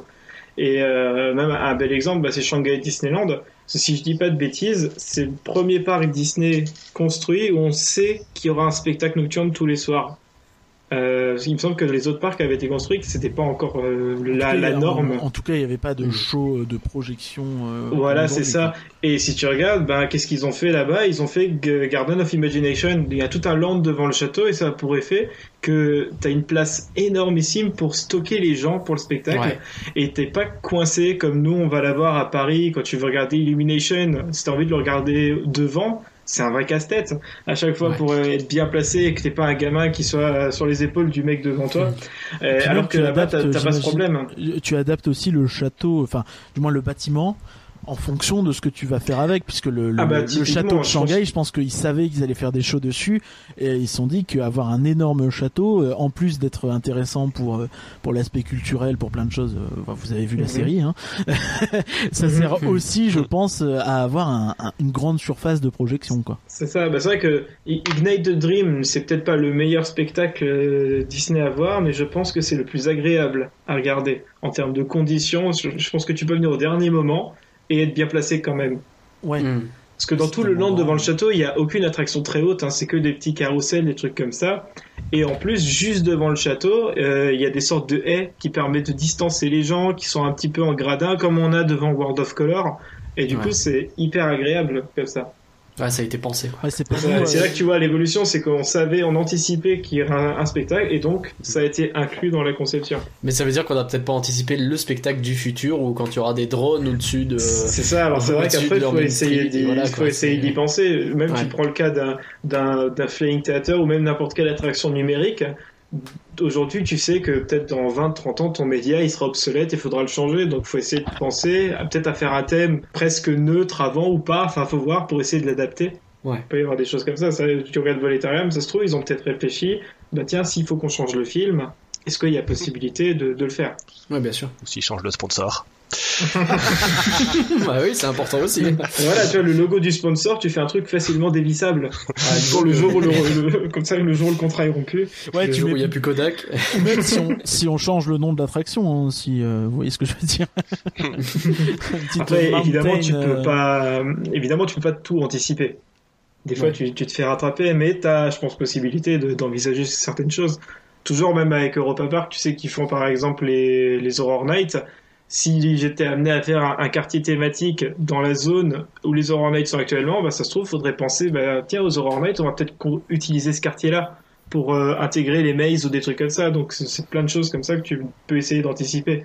Et pareil, tu sais que ton parc, il fait une saison hivernale, et ben, pareil, tu, tu essayes de l'intégrer aussi. hmm, D'accord. Ouais, je vois bien le genre. Irvine, pour toi aussi, euh, vous essayez d'anticiper ce genre de truc euh Typiquement, il faut l'anticiper pour euh, éviter des, des- des erreurs qui ont été commises euh, auparavant. Euh, Mm. Je sais pas si par exemple demain, euh, demain je construis un, un- château, un château dans mon parc. Je vais m'arranger pour avoir déjà de quoi mettre des, des décorations de Noël, euh, des trucs pour le printemps, Ouais. que quand euh, quand l'équipe qui s'occupe du spectacle, ils galèrent moins pour poser tout ce dont ils ont besoin. Mm. Ça, voilà, c'est les trucs où maintenant, on- enfin, les- tous les parcs en Europe, on sait qu'ils ont une saison Halloween, une saison de Noël. Si s'ils y pensent pas au moment de la construction de leur nouveau projet, c'est qu'il y a eu un problème. Quoi. Ouais, c'est clair. Et euh, oui, et puis pareil, tu fais pas un parc en forme de L si tu veux qu'il y ait une parade qui défile dedans. C'est compliqué derrière à gérer. Ok. Est-ce qu'il y a des choses qui vous paraissent des, des technologies, des, des projets, des, éventualités qui aujourd'hui sont peut-être pas euh, faisables ou euh, sont du moins pas ouvertes, mais qui, euh, vous voyez ça à court, moyen terme, pourraient, Ah. euh, pourraient un petit peu changer Qu'est-ce qui va révolutionner le secteur? Est-ce que je parlais des drones tout à l'heure, j'en sais rien, les, les stuntroniques, par exemple, hein, euh, euh, qu'on voit dans, le, dans la série Imagineering, encore, tu sais, ces espèces d'animatroniques qu'ils envoient en l'air et qui font des cascades l'air, ouais. incroyables, où ouais. tu sais que bon, si ça se trouve dans 5 ans, ils en feront que dalle, hein, parce que ça va être trop cher ou je Ah, sais c'est pas. les projets, quoi. Tu sais pas où ça va. Mais euh, Bah, moi, il y aurait, moi, il y aurait deux choses. Euh, déjà, je pense que ce qui est vachement cool, c'est euh, le fait que, par exemple, tu vois, avec ton smartphone ou des trucs comme ça, t'as moyen de choper plein d'informations sur quelqu'un. Et je pense que ça pourrait, ça serait flippant et en même temps très drôle que genre, euh, que genre dans une attraction, tu puisses avoir un animatronique qui te parle et qui te parle par ton prénom, des trucs comme ça. Ouais. Et Ouais. euh, tu pourrais vraiment pousser euh, parce que l'immersion, parce que déjà aujourd'hui, tu, les animatroniques sont à une telle qualité de mouvement que tu pourrais t'y méprendre et dire attends c'est un mec quand même en dessous, c'est vraiment un robot. Donc si en plus il pouvait vraiment s'adresser à toi, style euh, un Google Home ou un truc comme ça, et interagir, euh, ça pourrait être un truc de dingue avec une nouvelle Je crois qu'il y avait eu un peu ça avec Magic Band en, en Floride et les gens, Il y a- tout, euh, tout le monde n'avait pas apprécié de voir son prénom affiché euh, dans une file d'attente Ouais, de et t'as un peu ça aussi dans, dans l'attraction E.T. à Universal, tu sais, où tu donnes ton prénom au début et à la fin il y a E.T. il dit thank you et hop il te balance tous les prénoms qu'on a enregistrés dans l'ordi. euh. Après, c'est peut-être justement euh, quelque chose qu'il faut qu'il faut designer en amont. Où pour le coup, tu te dis, oui, tu peux peut-être donner le prénom, mais euh, peut-être que dans ce cas-là, tu penses ton attraction avec des petites salles euh, comme, euh, j'en sais rien, je pensais euh, au, au- chemin qui se sépare dans Symbolica ou dans Ratatouille, tu vois, où t'as euh, Mhm. des, des véhicules qui sont vraiment dans des petites salles euh, séparées des autres véhicules pendant un, un instant. Et c'est peut-être à ce moment-là où tu peux peut-être plus utiliser ce genre de choses. Ouais, carrément, ça pourrait carrément être ça. Et en plus, euh, moi, l'idée elle me vient parce que j'avais vu un, quand j'étais à l'IAAPA là, à Paris, c'était l'année dernière, il y avait un exposant qui avait un robot avec lequel tu pouvais parler. Oui. Et, euh, et il te répondait en direct. Et alors, il y a eu un truc de malade en termes de, de hasard. Et c'était vraiment hasard parce que j'ai j'ai retesté plus tard. Mais euh, j'avais commencé à lui dire, euh, vas-y, viens, on- ça te dit, on, on chante euh, la musique d'une attraction. euh, Est-ce que tu arrives à, à deviner mon attraction préférée et tout Et il commence à chanter euh, Zipadidouda, Zipadidé. et et c'est une de mes attractions préférées, Splash Mountain. Et j'étais tellement choqué. Je me suis dit, mais c'est pas possible, comment il fait pour savoir ça? Et, et- et j'ai retenté avec d'autres personnes. Et en fait, non, c'était le code de base. Mais ça m'avait vraiment Oui, mais, euh, mais du coup, il y aurait ça. Et euh, le deuxième chose, je sais pas si ce serait une révolution ou pas, mais moi, ce serait un kiff énorme parce que je l'ai jamais vraiment eu encore dans une attraction. J'aimerais qu'au milieu de l'attraction, tu sois amené à te lever. Parce qu'il y a eu un problème, Ah. ton, ton truc s'est pété et que genre tu dois faire une sorte d'évacuation embarqué dans un autre truc. Et en fait, que ce soit tellement bien fait que les gens pensent que c'est une vraie évacuation. Ouais, Et je vois ce que tu veux dire. ouais. Parce qu'en fait, le, le- un des problèmes qu'il y a dans les parcs, euh, ce que j'avais, en fait, j'avais fait mon mémoire euh, en école d'archi sur le la thématique de l'immersion. Donc Ouais. j'avais beaucoup travaillé ça et j'essayais de voir qu'est-ce qui faisait que des fois dans les parcs ça pouvait ne pas marcher malgré que l'attraction soit extrêmement bien conçue. Et en fait ce qui casse c'est que les gens savent qu'ils sont dans une attraction. Ils voient le Oui. portail s'ouvrir, la barrière qui se ferme et ils savent là je suis dans l'attraction et quand la barrière s'ouvre je sors de l'attraction. Ouais. Et, euh, et du coup, t'arrives pas à, à pleinement y croire. Et donc, je me dis, s'il se passait une catastrophe, vraiment, à un moment, tu dis, attends, c'est pas normal ce qui se passe. Et ben là, il Mm. va commencer à vraiment être dedans. Et ça a fonctionné. Et j'ai eu un peu cet effet justement dans Flight of Passage, le côté euh, au début, parce qu'en fait au début, euh, tu sais, il y a le, vous l'avez tous, je sais pas si vous l'avez tous fait, Non. du coup Flight of Passage. On l'a pas fait, non. Je suis pas sûr que Bah. spoiler Flight of- bon, tu peux il se passe un euh, truc, en tout cas. Voilà, je suis abstrait. En tout cas, il se passe un truc au début euh, et tu ne comprends pas comment t'es arrivé dans l'écran, en fait. Euh, la, transition est extrêmement propre. En fait, moi, je me suis retrouvé dans l'écran et je n'avais pas encore compris que c'était l'écran devant moi. Et d'un Ah coup, oui. le truc se lance et, et je me suis dit, attends, qu'est-ce qui se passe là? Et j'ai eu ce moment où mon cerveau n'a pas compris et c'est à ce moment-là que je suis sorti de l'attraction et que j'ai vraiment été dans le monde d'Avatar. Et, euh, et donc, je pense que c'est ça, c'est ce moment où il faut que tu essayes de, de, de faire la rupture de C'est ça. ce où- truc-là qu'il faut essayer de trouver, quoi, et c'est pas évident. Ouais. Voilà, ce serait ça. Alors, comme je dis, voilà, l'exemple, ça pourrait soit le truc qui s'arrête, ou peut-être juste que tu te rends pas compte que tu viens de prendre place dans une attraction. T'as peut-être l'impression juste d'être assis dans un siège normal d'une salle de ciné, et d'un coup, hop, le siège, il se détache et il part.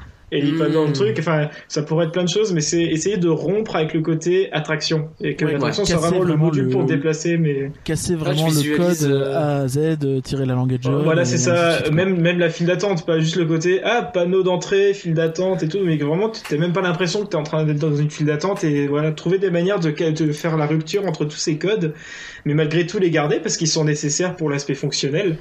C'est ce qui se passe dans Jurassic Park un peu, c'est-à-dire qu'à un moment donné, ils sont assis et d'un seul- ils sont en, train de voir dans une salle de ciné là où il y a Monsieur ADN qui leur explique. Ouais, des voilà, trucs. c'est ça. Et d'un seul coup, pouf, il y a des barres qui tombent et oh, bah on part quelque part. Et en fait, ils avaient pas compris que dès le départ, en fait, c'était un genre de ride dans lequel ils étaient montés. Exactement. Et je sais coup, pas si voilà. prendre exemple sur Jurassic Park c'est une bonne idée. Et Irvine, toi, est-ce que t'as une euh, comme ça une euh, une techno, un, un truc qui dans le futur tu penses que ça va révolutionner le game? Alors je- moi je, enfin, déjà je pense pas que tout ce qui va être réalité virtuelle et compagnie, pour l'instant j'y crois pas trop. Euh, non pour toutes les problématiques opérationnelles que ça apporte encore plus maintenant avec euh, clair. les problématiques santé. Mais euh, j'ai été, enfin j'ai quand j'ai, je suis allé donc faire Rise of the Resistance en, en janvier dernier. Ah, la chance. Ouais. Alors euh, j'avais dit que si c'était ressemblé au- à la promo, à la promo, je sortais du parc en me roulant par terre. Je suis sorti du parc en me roulant par terre. Qu'on a des images Peut-être faudra en demander à la sécurité. Mais euh, donc non, c'était c'était incroyable en termes d'immersivité. De euh, le véhicule fait des fait des choses auxquelles on enfin on peut pas s'attendre. J'essaie de de pas spoiler. De, de, Ouais. de vraiment de la du, du pré-show jusqu'à la fin, c'était euh, une expérience absolument complète. Et là, je pense que c'est ça va mettre un grand coup d'une façon ou d'une autre. Universal, ils peuvent pas rester en face à attendre et à Mhm. proposer des, des rides devant des écrans. Euh, ça c'est fini. Clairement, ça c'est fini. Donc voilà, j'attends vraiment de voir ce qui va se faire dans, dans 5-10 ans, qu'on commence à combiner les ride systems, qu'on commence à faire des attractions qui vont être longues, où les, euh, où les visiteurs sont acteurs et plus trop spectateurs. C'est un peu l'impression qu'on peut avoir dans, Mm. dans Pirate. Tu t'assois, il se passe des choses autour, c'est incroyable, il y a toujours quelque chose à écouter. Mais je suis pas un personnage d'attraction. Dans, dans Rise, dans, dans le Faucon Millennium, on est acteur, on sert plus ou moins à quelque Ouais. chose, même si forcément on est guidé. Et je pense que c'est- là-bas que ça va aller. C'est un peu ce qu'il disait aussi, ouais, dans, encore une fois dans Imagineering Story, on y revient tout le temps, mais c'est euh, en comparant les, le, l'ancien pirate et, et celui de, de Shanghai, ils disent que tu as un peu Mhm. cette idée-là qu'ils ont voulu pousser, effectivement, plus te rentrer dans l'attraction et être moins un spectateur. C'est ça. Et qu'avec la techno d'aujourd'hui, c'est sans doute plus facile avec le côté euh, où oui, t'as des écrans, mais tu peux les intégrer euh, à autre chose en fait. Le- L'écran n'est pas la finalité, mais euh, ce qui te permet euh, d'autres choses derrière, quoi. Qu'en plus, c'est c'est plus difficile maintenant d'impressionner les gens à mesure que les technologies deviennent familières. Genre, euh, tu vas prendre peut-être dans les années 90, tu aurais mis un- une projection quelque part, quelqu'un aurait été impressionné parce qu'il n'a pas l'habitude de voir un vidéoprojecteur souvent, alors qu'aujourd'hui, tu peux en avoir un chez toi. Donc ça va beaucoup Mhm. moins t'impressionner. Ouais. Oui, t'en as à 300 Il y a balles. Plein euh. de choses comme ça. C'est comme les films 3D, quoi. Ça commence à avoir du mal à, impressionner les gens dans un parc, quoi. C'est clair. Mais c'est vrai que ouais, moi non plus, le VR, j'y crois pas trop parce que bah, typiquement, le VR, t'as le moment où tu mets ton casque sur les yeux et ben tu sais que c'est du VR. Donc euh, t'as pas brisé Ouais. Le code de ça et tu vas voir un, un tyrannosaure ou un truc comme ça, bah tu dis ah, bah je sais, il, il est en numérique, enfin je risque rien. Alors que si tu le vois devant toi en animatronics, ouh, t'es moins fier quoi. Ouais, ouais, Je pense que c'est, je pense que c'est une question de budget aussi. Tu vois, vaut mieux de la bonne VR peut-être qu'un euh, qu'un animatronique euh, qui bouge à peine et qui est un peu dégueulasse. C'est toute une question où évi- évidemment peut-être que pour Universal, Disney ou ou, euh, des- ou même Europa Park, Efteling qui ont des moyens, Mhm.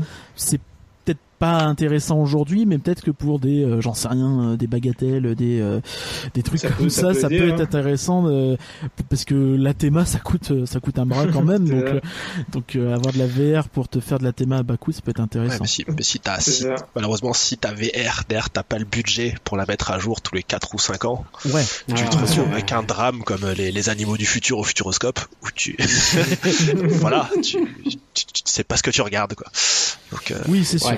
C'est sûr que ça Ça, reste un un budget. vrai, mais c'est vrai que si demain tu me dis on peut te mettre un casque vert sous les yeux mais tu te rends pas compte qu'on te l'a mis sur les yeux et la qualité du média et tout et puis plus du V- du casque te donne l'impression que c'est pas un casque bah là j'ai bien envie de d'y croire à la technologie mais en attendant Peut-être dans aujourd'hui 5-10 ans, tu- mais avant, euh, ouais, c'est compliqué. Hein. Ça C'est peut-être ça. plus sur de l'holo- l'holographique, de la réalité augmentée, des choses oui comme ça, peut-être des ou- choses comme ça peut-être avec une caméra dessus ou genre on te rajoute des éléments en plus en 3D enfin Peut-être un jour cette technologie pourra peut-être euh, vraiment fonctionner très bien et apporter quelque chose, mais c'est vrai qu'aujourd'hui je trouve que c'est très expérimental plutôt qu'immersif. Parce que je sais que, comment dire, Fantasyland, justement, a fait ça sur euh, leur ancienne attraction qui était Night, Ouais, euh, Temple of the Nighthawk. ouais. Puis Et que du coup avant tu ont- pouvais faire et que maintenant bah, t'as une heure et demie d'attente si tu veux le faire. Ah, ok. Ah oui. Moi, j'ai attendu une demi-heure, c'est vrai. Ah alors que le parc était pas euh, plein du tout. Mais euh, en soi, c'est sympathique et c'est vrai que je, enfin, j'ai pas vu l'ancienne attraction, mais apparemment, il y avait vraiment pas grand-chose en termes de déco. euh, du moins de visible et c'est vrai que l'AVR apporte quelque chose et je pense que Mhm. ça arrangeait bien Fantasyland de pouvoir dire bon bah là on Ah va bah, avoir une fait. attraction qui va être pas folle mais sympathique pendant euh, 4-5 ans le temps que euh, on fasse d'autres projets peut-être qu'on reviendra dessus à ce moment-là pour euh, pour en faire quelque chose d'un peu plus ambitieux quoi est-ce que, est-ce que Bah- toi, tu, tu as fait, est-ce que tu t'es, tu as pris le casque VR parce que t'as vu ça dans aucun autre parc? ou parce que voilà, tu t'es dit je vais aller faire Temple of the Night Hawk? Est-ce que c'est pas juste l'aspect nouveauté j'ai jamais vu qui fait que tu vas te lancer dans cette attraction? Et si tous les petits parcs du coin ils finissent par avoir un truc avec un casque VR, ça va perdre son attrait Ah si oui, c'est pas oui, extrêmement que tu bien fait. Euh, Il y a moyen, il y a tout à fait moyen. C'est vrai. Mais euh, ouais, enfin à titre personnel, tu vois, je, je sais ce que c'est la VR, je- j'en j'en ai chez moi et euh, bah, j'ai trouvé ça plutôt bien foutu. Et euh, tu comprends la logique dans le sens où tu vois, c'est un bâtiment fermé que tu peux peut-être pas thématiser facilement parce que tu vas peut-être avoir plein de rails dans tous les sens. Et euh, le parcours est long donc pareil tu vois c'est pas forcément évident. Alors que bah t'as ton média t'as ton moteur euh, de rendu qui existe. Bah tu payes une boîte pour faire un média euh, de 3 minutes. C'est c'est arrangeant quoi. Je- Ouais. Ah mais je pense que c'est un- en fait je pense que c'est un coaster. Mais effectivement, c'est limité, tu vois. C'est- C'est-à-dire que ça, va, ça peut être sympathique, mais ça peut pas être beaucoup plus que sympathique. Ouais, moi je pense qu'en termes de parc d'attractions, c'est un super produit pour booster euh, une attraction pour sa fréquentation, mais pour le parc à thème, c'est pas encore aujourd'hui un bon atout. Non, non, c'est ça. C'est pas, c'est pas ce que tu vas retenir de ta journée, de toute façon, même si c'est nouveauté. Mais après, pareil, ça peut dépendre de la thématique. Ça se trouve, tu vas faire un truc, euh, je sais pas, à la Tron, en mode, allez, mettez le casque et on vous balance dans Tron. Ça se trouve, ça, ça- tu peux y croire si tu intègres ouais, le casque. Enfin, ça peut aussi va- dépendre voilà, de la storyline que tu vas mettre en place. effectivement. Euh, et c'est vrai aussi pour revenir à, Rise of the Resistance, ce qu'ils ont fait quand même Disney, c'est que maintenant, cet attraction, c'est ce qu'on appelle un milestone, c'est-à-dire qu'il va devenir la nouvelle référence Ah, mondiale. référence, ouais, ouais. Et, euh, et donc euh, là, l'ensemble de l'industrie des parcs euh, va en être impacté et ça va être le nouveau point que tous les parcs vont essayer d'atteindre. Ben, je crois en fait déjà, euh, t'en parlais tout à l'heure, Irvine. Je crois que j'ai déjà vu passer un, un brevet d'Universal euh, de, de, encore une fois, un ride system double en fait, où t'as un espèce de, de tram ou je sais pas quoi qui se transforme en, en espèce de bateau. Euh, à voir exactement comment ça marche, quoi. Mais mais ça sent un petit peu le Rise of the Resistance dans l'esprit, donc. Bon, Mm. les mecs euh, sont pas en réaction à ça, mais peut-être que ils savaient déjà que Resistance aurait euh, plusieurs euh, ride systems il y a deux ans et qu'ils ont déjà commencé à taper dessus, quoi. Ils, ils discutent entre eux. hein. Oui, oui, oui, c'est Ouais, évident. c'est clair. C'est clair. Merci à tous d'avoir suivi Rien que d'y penser. Nous espérons avoir fait entrer un peu de magie dans vos lieux de résidence.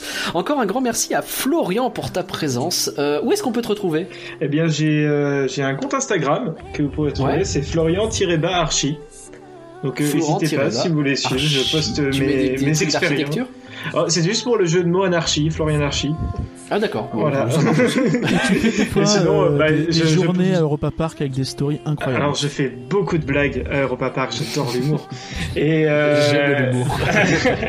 et je, je poste plein de photos de mes différents voyages à travers les parcs. N'hésitez pas à me contacter si jamais vous voulez vous lancer dans le métier ou si vous voulez euh, taper la discute. Je suis ouvert à toute discussion et à rencontrer plein de monde. Donc euh, Viens sur Eh ben, Twitter, on c'est- est bien. Super.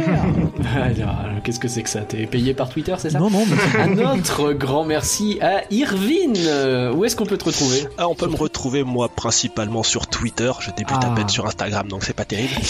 Donc euh, pas Twitter, grave, on est c'est mieux sur Twitter. c'est vrai, c'est vrai. Euh, donc Twitter, c'est euh, @elcrevardo. Je pense qu'il y aura le lien dans la description du podcast euh, pour ceux qui n'arrivent pas à l'écrire. sûr. Voilà, donc j'essaye de parler justement bah, de cette design, de, de détails simples qu'on voit pas forcément. Et, et si vous voulez euh, lire des trucs, vous êtes les bienvenus. T'as fait Voilà. plein, plein, plein de threads récemment hyper intéressants sur euh, comment on construit une file d'attente, euh, quelles sont les problématiques d'une file d'attente et ainsi de suite, par exemple. Mais c'est hyper intéressant. Enfin, hyper cool. Ouais. Continue. Bien sûr. Enfin, si tu- Voilà, il y en aura d'autres. Sans, sans, sans Ouais. le burn-out. Hein. Ça va, c'est- j'ai le temps en ce moment, j'ai le temps. C'est- Oui, c'est vrai qu'en ce moment, on peut se le permettre. Alors justement, la semaine prochaine, le podcast Actu sera là. Euh, N'oubliez, euh, on va parler de Disney Plus, je crois. Oh oui, euh, beaucoup, parc, beaucoup. Oui, bah, bah, parce qu'on peut parler des parcs, euh, on fait vite le tour en ce moment, donc euh, voilà. Il sera enregistré Euh, en live aussi sur euh, Twitch, celui-là. Oui. Twitch.tv slash euh, elabette. E E-L-A-B-E-T-E. Et il sera enregistré quand On sait ou on sait pas encore Euh, bah, je sais pas, le mercredi, ça te va? Bon, on peut faire ça le mercredi. Bon, bah, ça allez, mercredi. mercredi prochain. À 21h. Soir à 21h, on enregistre le prochain Rien que d'y penser avec du Disney Plus dedans. N'oubliez pas que si vous avez besoin de compagnie, on est un groupe bien sympa sur discord.rienquedipenser.com, une application qui vous permet de papoter et parfois de faire des soirées jeux, parce qu'on fait ça de temps en temps sur des Pictionary, c'est vachement rigolo. Merci encore Florian et Erwin, merci Éparcurien, et Merci à à toi, bientôt merci tout le tout le monde. monde. Ciao, ciao. Bye. Ciao